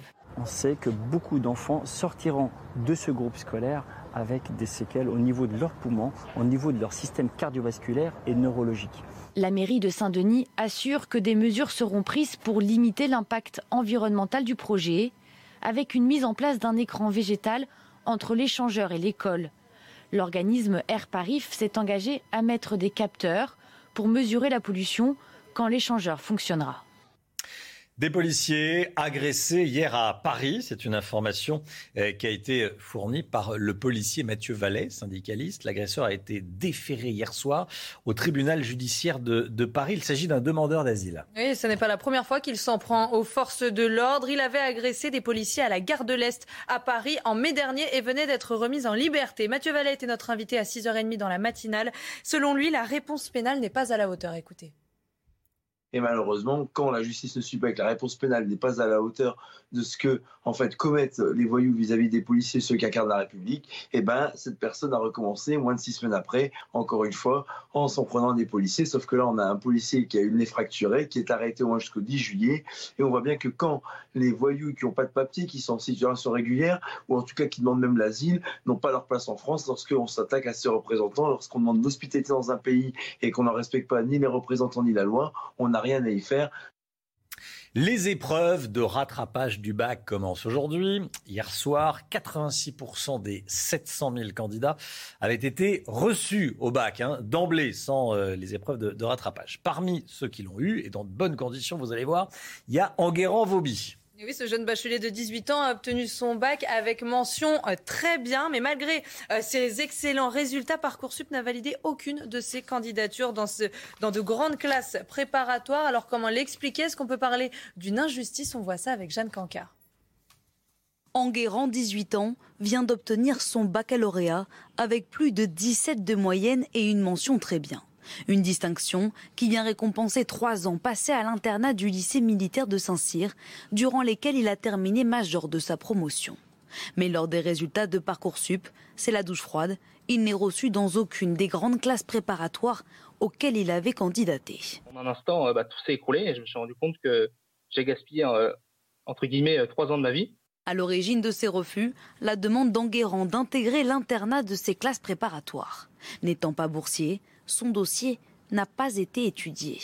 Un sentiment d'injustice et une méthode de sélection dénoncée par le jeune homme. Une personne qui finit première dans une classe avec un niveau très élevé bah, sera, sera classée pareil, ou son dossier sera de la même, pris de la même façon en compte qu'une personne qui finit premier mais dans une classe où le niveau est inférieur. Du coup, j'aimerais interpeller le président Emmanuel Macron ainsi que le ministre de l'Éducation nationale pour leur demander euh, quel, quel euh, sacrifice supplémentaire j'aurais dû faire pour ne serait-ce que mon dossier soit lu. À la rentrée, Enguerrand commencera une école d'ingénieurs à Rouen avant de tenter à nouveau d'intégrer l'année prochaine les classes préparatoires de ses rêves. C'est le grand jour, comme on dit, le jour J pour Elisabeth Borne, la première ministre qui va prononcer son discours de politique générale à quinze heures à l'Assemblée nationale. Ça sera devant les sénateurs à vingt et une heures. Elle sera également à la télévision ce soir à vingt heures. Elle va dévoiler son, son programme et notamment ce qu'elle compte faire pour le pouvoir d'achat. Paul Sugy, est-ce que le vrai enjeu, en réalité, c'est pas euh, Elisabeth Borne devant, le, devant le, euh, l'Assemblée, devant la représentation nationale, mais l'autorité d'Elisabeth Borne à l'intérieur même de son gouvernement ? Elle joue sur plusieurs tableaux, la Première ministre Romain, c'est un peu comme au théâtre, il y a une sorte de double énonciation. On parle effectivement aux Français et à la représentation nationale, mais au sein même de cette représentation, les députés de la majorité sont effectivement euh, un public qui n'est pas forcément euh, acquis d'avance à la Première ministre. Elle va devoir eh bien, les rassurer sur les doutes qui ont pu être émis sur sa légitimité, euh, dont notamment François Bayrou s'était fait l'écho de façon extrêmement virulente, hein, puisqu'il avait expliqué qu'elle était la moins bien placée à son poste, alors évidemment avec les arrière-pensées qu'on lui connaît. Euh, elle a d'ailleurs assez mal vécu hein, euh, tout ceci. C'est rapporté par mon confrère Tristan Quinomopoil dans le Figaro ce matin. Il y a même des conseillers de la Première ministre à Matignon qui disent qu'elle devient parano. Elle a l'impression que tout le monde lui en veut. Alors est-ce que c'est vrai, est-ce que c'est faux ? En tous les cas, il va falloir qu'elle trouve les mots justes pour montrer eh bien, qu'elle est effectivement la bonne personne, euh, qu'elle est légitime pour conduire la politique du président de la République, qu'elle va réussir à gouverner sur des points précis qu'elle va devoir expliciter parce qu'Emmanuel Macron est resté jusqu'ici très flou sur le véritable projet qu'il entend conduire sur ces cinq prochaines années. Donc ici, il faut que l'on ait une feuille de route très claire, des mots forts et puis si possible, une emphase qui permettrait de ressusciter un petit peu eh bien, euh, la popularité d'Elisabeth Borne qui était en chute avant même euh, quasiment d'avoir été testée, qui n'a cessé de dégringoler ces dernières semaines. Là, cette fois-ci, elle doit reprendre la main euh, pour ensuite pouvoir appliquer sa politique. Ça sera à quinze heures, voilà, cet après-midi à l'Assemblée nationale. Merci Paul. La guerre en, en Ukraine, on en parle évidemment. Les Russes avancent dans le Donbass. Les bombardements sont massifs, notamment sur la ville de Sloviansk. Par ailleurs, une conférence internationale s'est achevée hier à, à Lugano, en Suisse. Il était question de la reconstruction de, de l'Ukraine. On a parlé milliards pour reconstruire l'Ukraine. Kiev, notez-le, a évalué le coût de sa reconstruction, de la reconstruction du pays, à sept cent cinquante milliards de dollars. Général Clermont avec nous. Est-ce que ça va être une sorte de, de plan Marshall pour reconstruire l'Ukraine avec des milliards déversés sur le pays ? Là, c'est cette référence au plan Marshall qui a été évoquée. Mmh. Rappelons que le plan Marshall, euh, dix-neuf cent quarante-huit, fin de la Deuxième Guerre mondiale, reconstruire les pays qui avaient été détruits par la guerre, en gros, c'était deux cents milliards euh, de dollars. Donc là, on n'est pas dans la même gamme de valeurs, on est à sept cent cinquante milliards. Pour toute l'Europe, oui, oui. Alors c'était pour toute l'Europe, là c'est que pour l'Ukraine. Donc il y a des choses un peu étranges quand même dans cette conférence. D'abord la conférence au départ, c'était pas une conférence pour la reconstruction, c'est un cycle de conférences qui visait à réformer l'Ukraine, en particulier pour en faire un état de droit et lutter contre la corruption qui est endémique en Ukraine. Il y a un, un visage de l'Ukraine qu'on connaît pas, on voit l'Ukraine qui résiste face à l'agression euh, des Russes, mais il y a une Ukraine qui est très pauvre, un pays extrêmement pauvre, un pays extrêmement corrompu avec beaucoup de réseaux mafieux euh, qui fait que ce pays a besoin quand même d'être repris en main s'il veut rejoindre la communauté internationale. Donc en fait l'enjeu, c'était de mettre en balance la reconstruction et les crédits de reconstruction contre la transformation de l'État, de l'État ukrainien. C'est ce qui a été acté pendant cette conférence.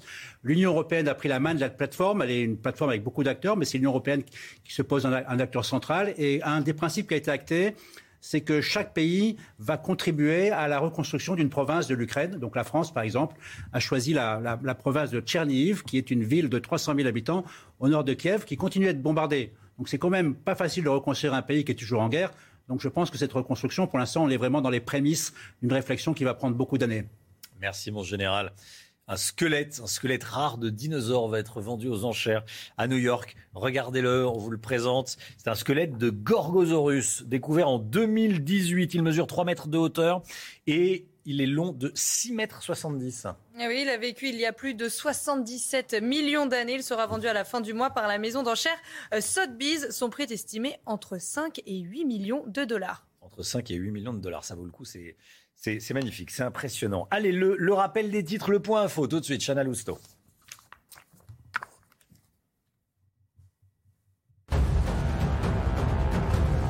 C'est le grand jour pour Elisabeth Borne. La première ministre va prononcer son discours de politique générale aujourd'hui devant les députés à quinze heures, puis devant les sénateurs à vingt et une heures. Elle va dévoiler son programme et notamment le très attendu projet de loi sur le pouvoir d'achat.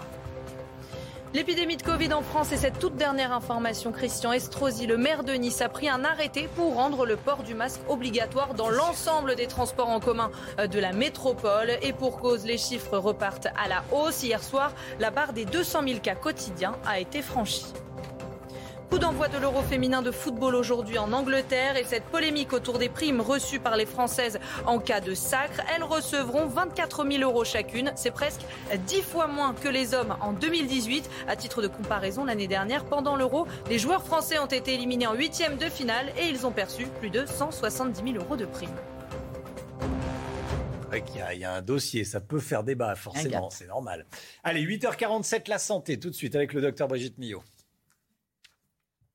Gum accompagne votre sourire et votre rituel quotidien pendant la chronique santé.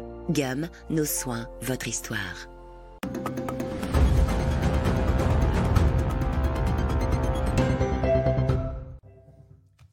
Bonjour Brigitte. Bonjour Romain. Docteur Millot, tous les matins, avec la semaine très ensoleillée qui nous attend, l'INCA, l'Institut National du Cancer, lance une campagne sur les expositions excessives au soleil, notamment chez les enfants, hein Brigitte.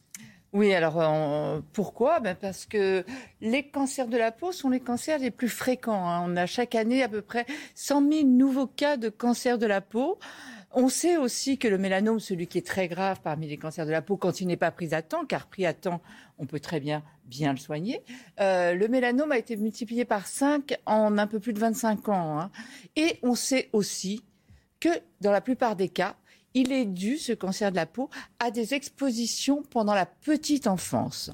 Je vais vous expliquer mmh. pourquoi.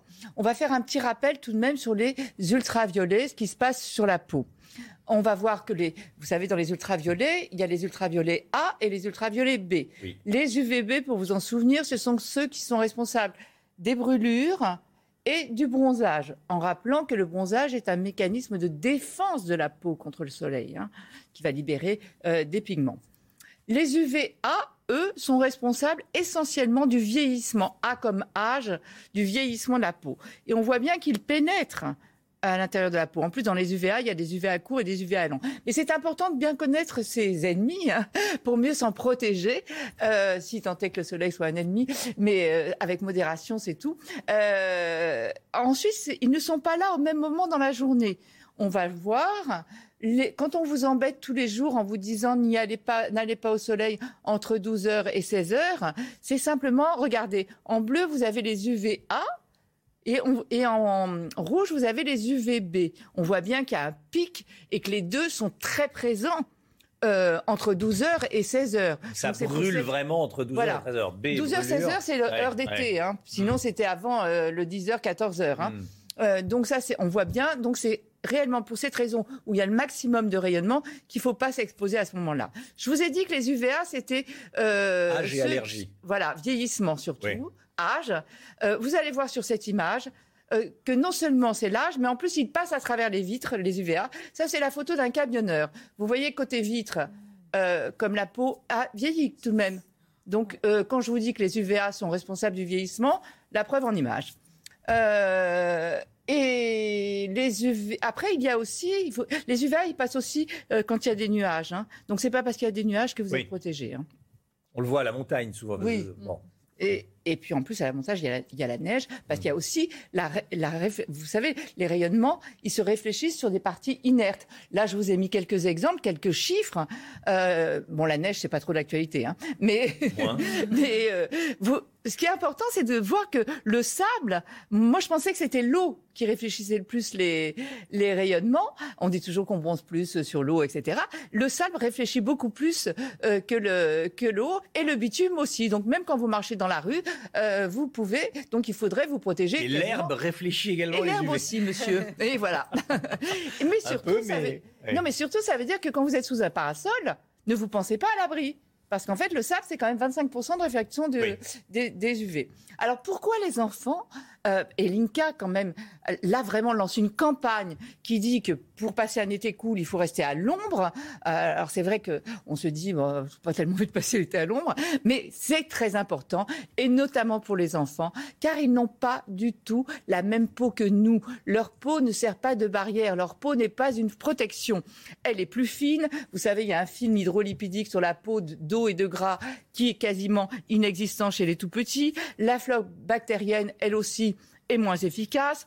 Ils n'arrivent pas à transpirer, à réguler leur température de la même manière que nous. Et surtout, les pigments protecteurs de la peau, donc contre le soleil, contre les rayonnements, ne sont pas matures, ne mmh. sont pas encore efficaces. Vous savez, les mélanocytes, ces petites cellules qui envoient comme ça les pigments dans toutes les autres cellules de la peau pour faire comme des petits boucliers, comme des petits parasols contre les ultraviolets, ne sont pas encore efficaces. Donc l'I N C A recommande carrément de ne pas exposer du tout les enfants avant trois ans. Euh, déjà, ce qu'il y a de sûr, c'est qu'il ne faut pas les emmener. C'est bien ce type de consigne parce que c'est clair, c'est pas, voilà. Euh, voilà, c'est rien avant trois ans. Oui, on ne les expose pas au soleil. Et puis ils ne sont ouais. pas contents d'y aller. D'abord, ils s'en foutent oui, d'être bronzés oui, ou pas. Oui. En plus, euh, y aller quand il fait chaud, ça les barbe, les enfants. Oui, oui. Euh, voilà, donc il euh, n'y a pas de raison. C'est, c'est, c'est, c'est souvent pour soi qu'on les emmène, et cetera. Si aussi vous les emmenez, c'est jamais entre douze heures et seize heures. C'est avec chapeau, avec lunettes, parce que le soleil, c'est aussi très mauvais pour les yeux des enfants qui sont encore plus fragiles. De la crème que l'on renouvelle toutes les deux heures. Des, le mieux, c'est des vêtements amples et clairs pour pas avoir la chaleur. Hein, voilà. Mais évidemment, avant, même avant onze heures. Avant onze heures et, et, et après, voilà. Et après c'est là qu'ils seront le mieux, qu'ils seront contents, qu'ils seront le plus heureux de jouer et à l'ombre. Merci donc, Brigitte. Pour un été cool, on reste à l'ombre. Gum a accompagné votre sourire et votre rituel quotidien pendant la chronique santé. Gamme, nos soins, votre histoire. Tiens, cette information qui vient de tomber, écoutez, euh, Moscou n'est... critique le fait que la France ait laissé diffuser à la télévision un entretien euh, téléphonique entre Emmanuel Macron et Vladimir Poutine. Vous savez, ça a été diffusé récemment à la télévision. Euh, Sergueï Lavrov, le patron de la diplomatie russe, le ministre russe des Affaires étrangères, Euh, critique cette violation, je cite, de l'étiquette diplomatique. Voilà, bon. Moscou n'a visiblement pas euh, apprécié euh, que Paris laisse diffuser cet entretien entre Emmanuel Macron et Vladimir Poutine, qui, c'est vrai, a été diffusé à la, à la, à la télévision. Allez, huit heures cinquante-quatre, on se retrouve demain matin pour une nouvelle matinale. Dans un instant, c'est l'heure des pros avec Pascal Praud et tous ses invités, bien sûr. Belle journée à vous sur CNews, à demain. Planning for your next trip? Elevate your travel style with Quince. Quince has all the jet-setting essentials you'll want for your next getaway, like European linen, premium luggage options, buttery soft Italian leather bags, and so much more. And it's all priced at fifty to eighty percent less than similar brands. Plus, Quince only works with factories that use safe and ethical manufacturing practices. Pack your bags with high-quality essentials you'll be wearing for vacations to come with Quince. Go to quince dot com slash trip for free shipping and three sixty-five day returns.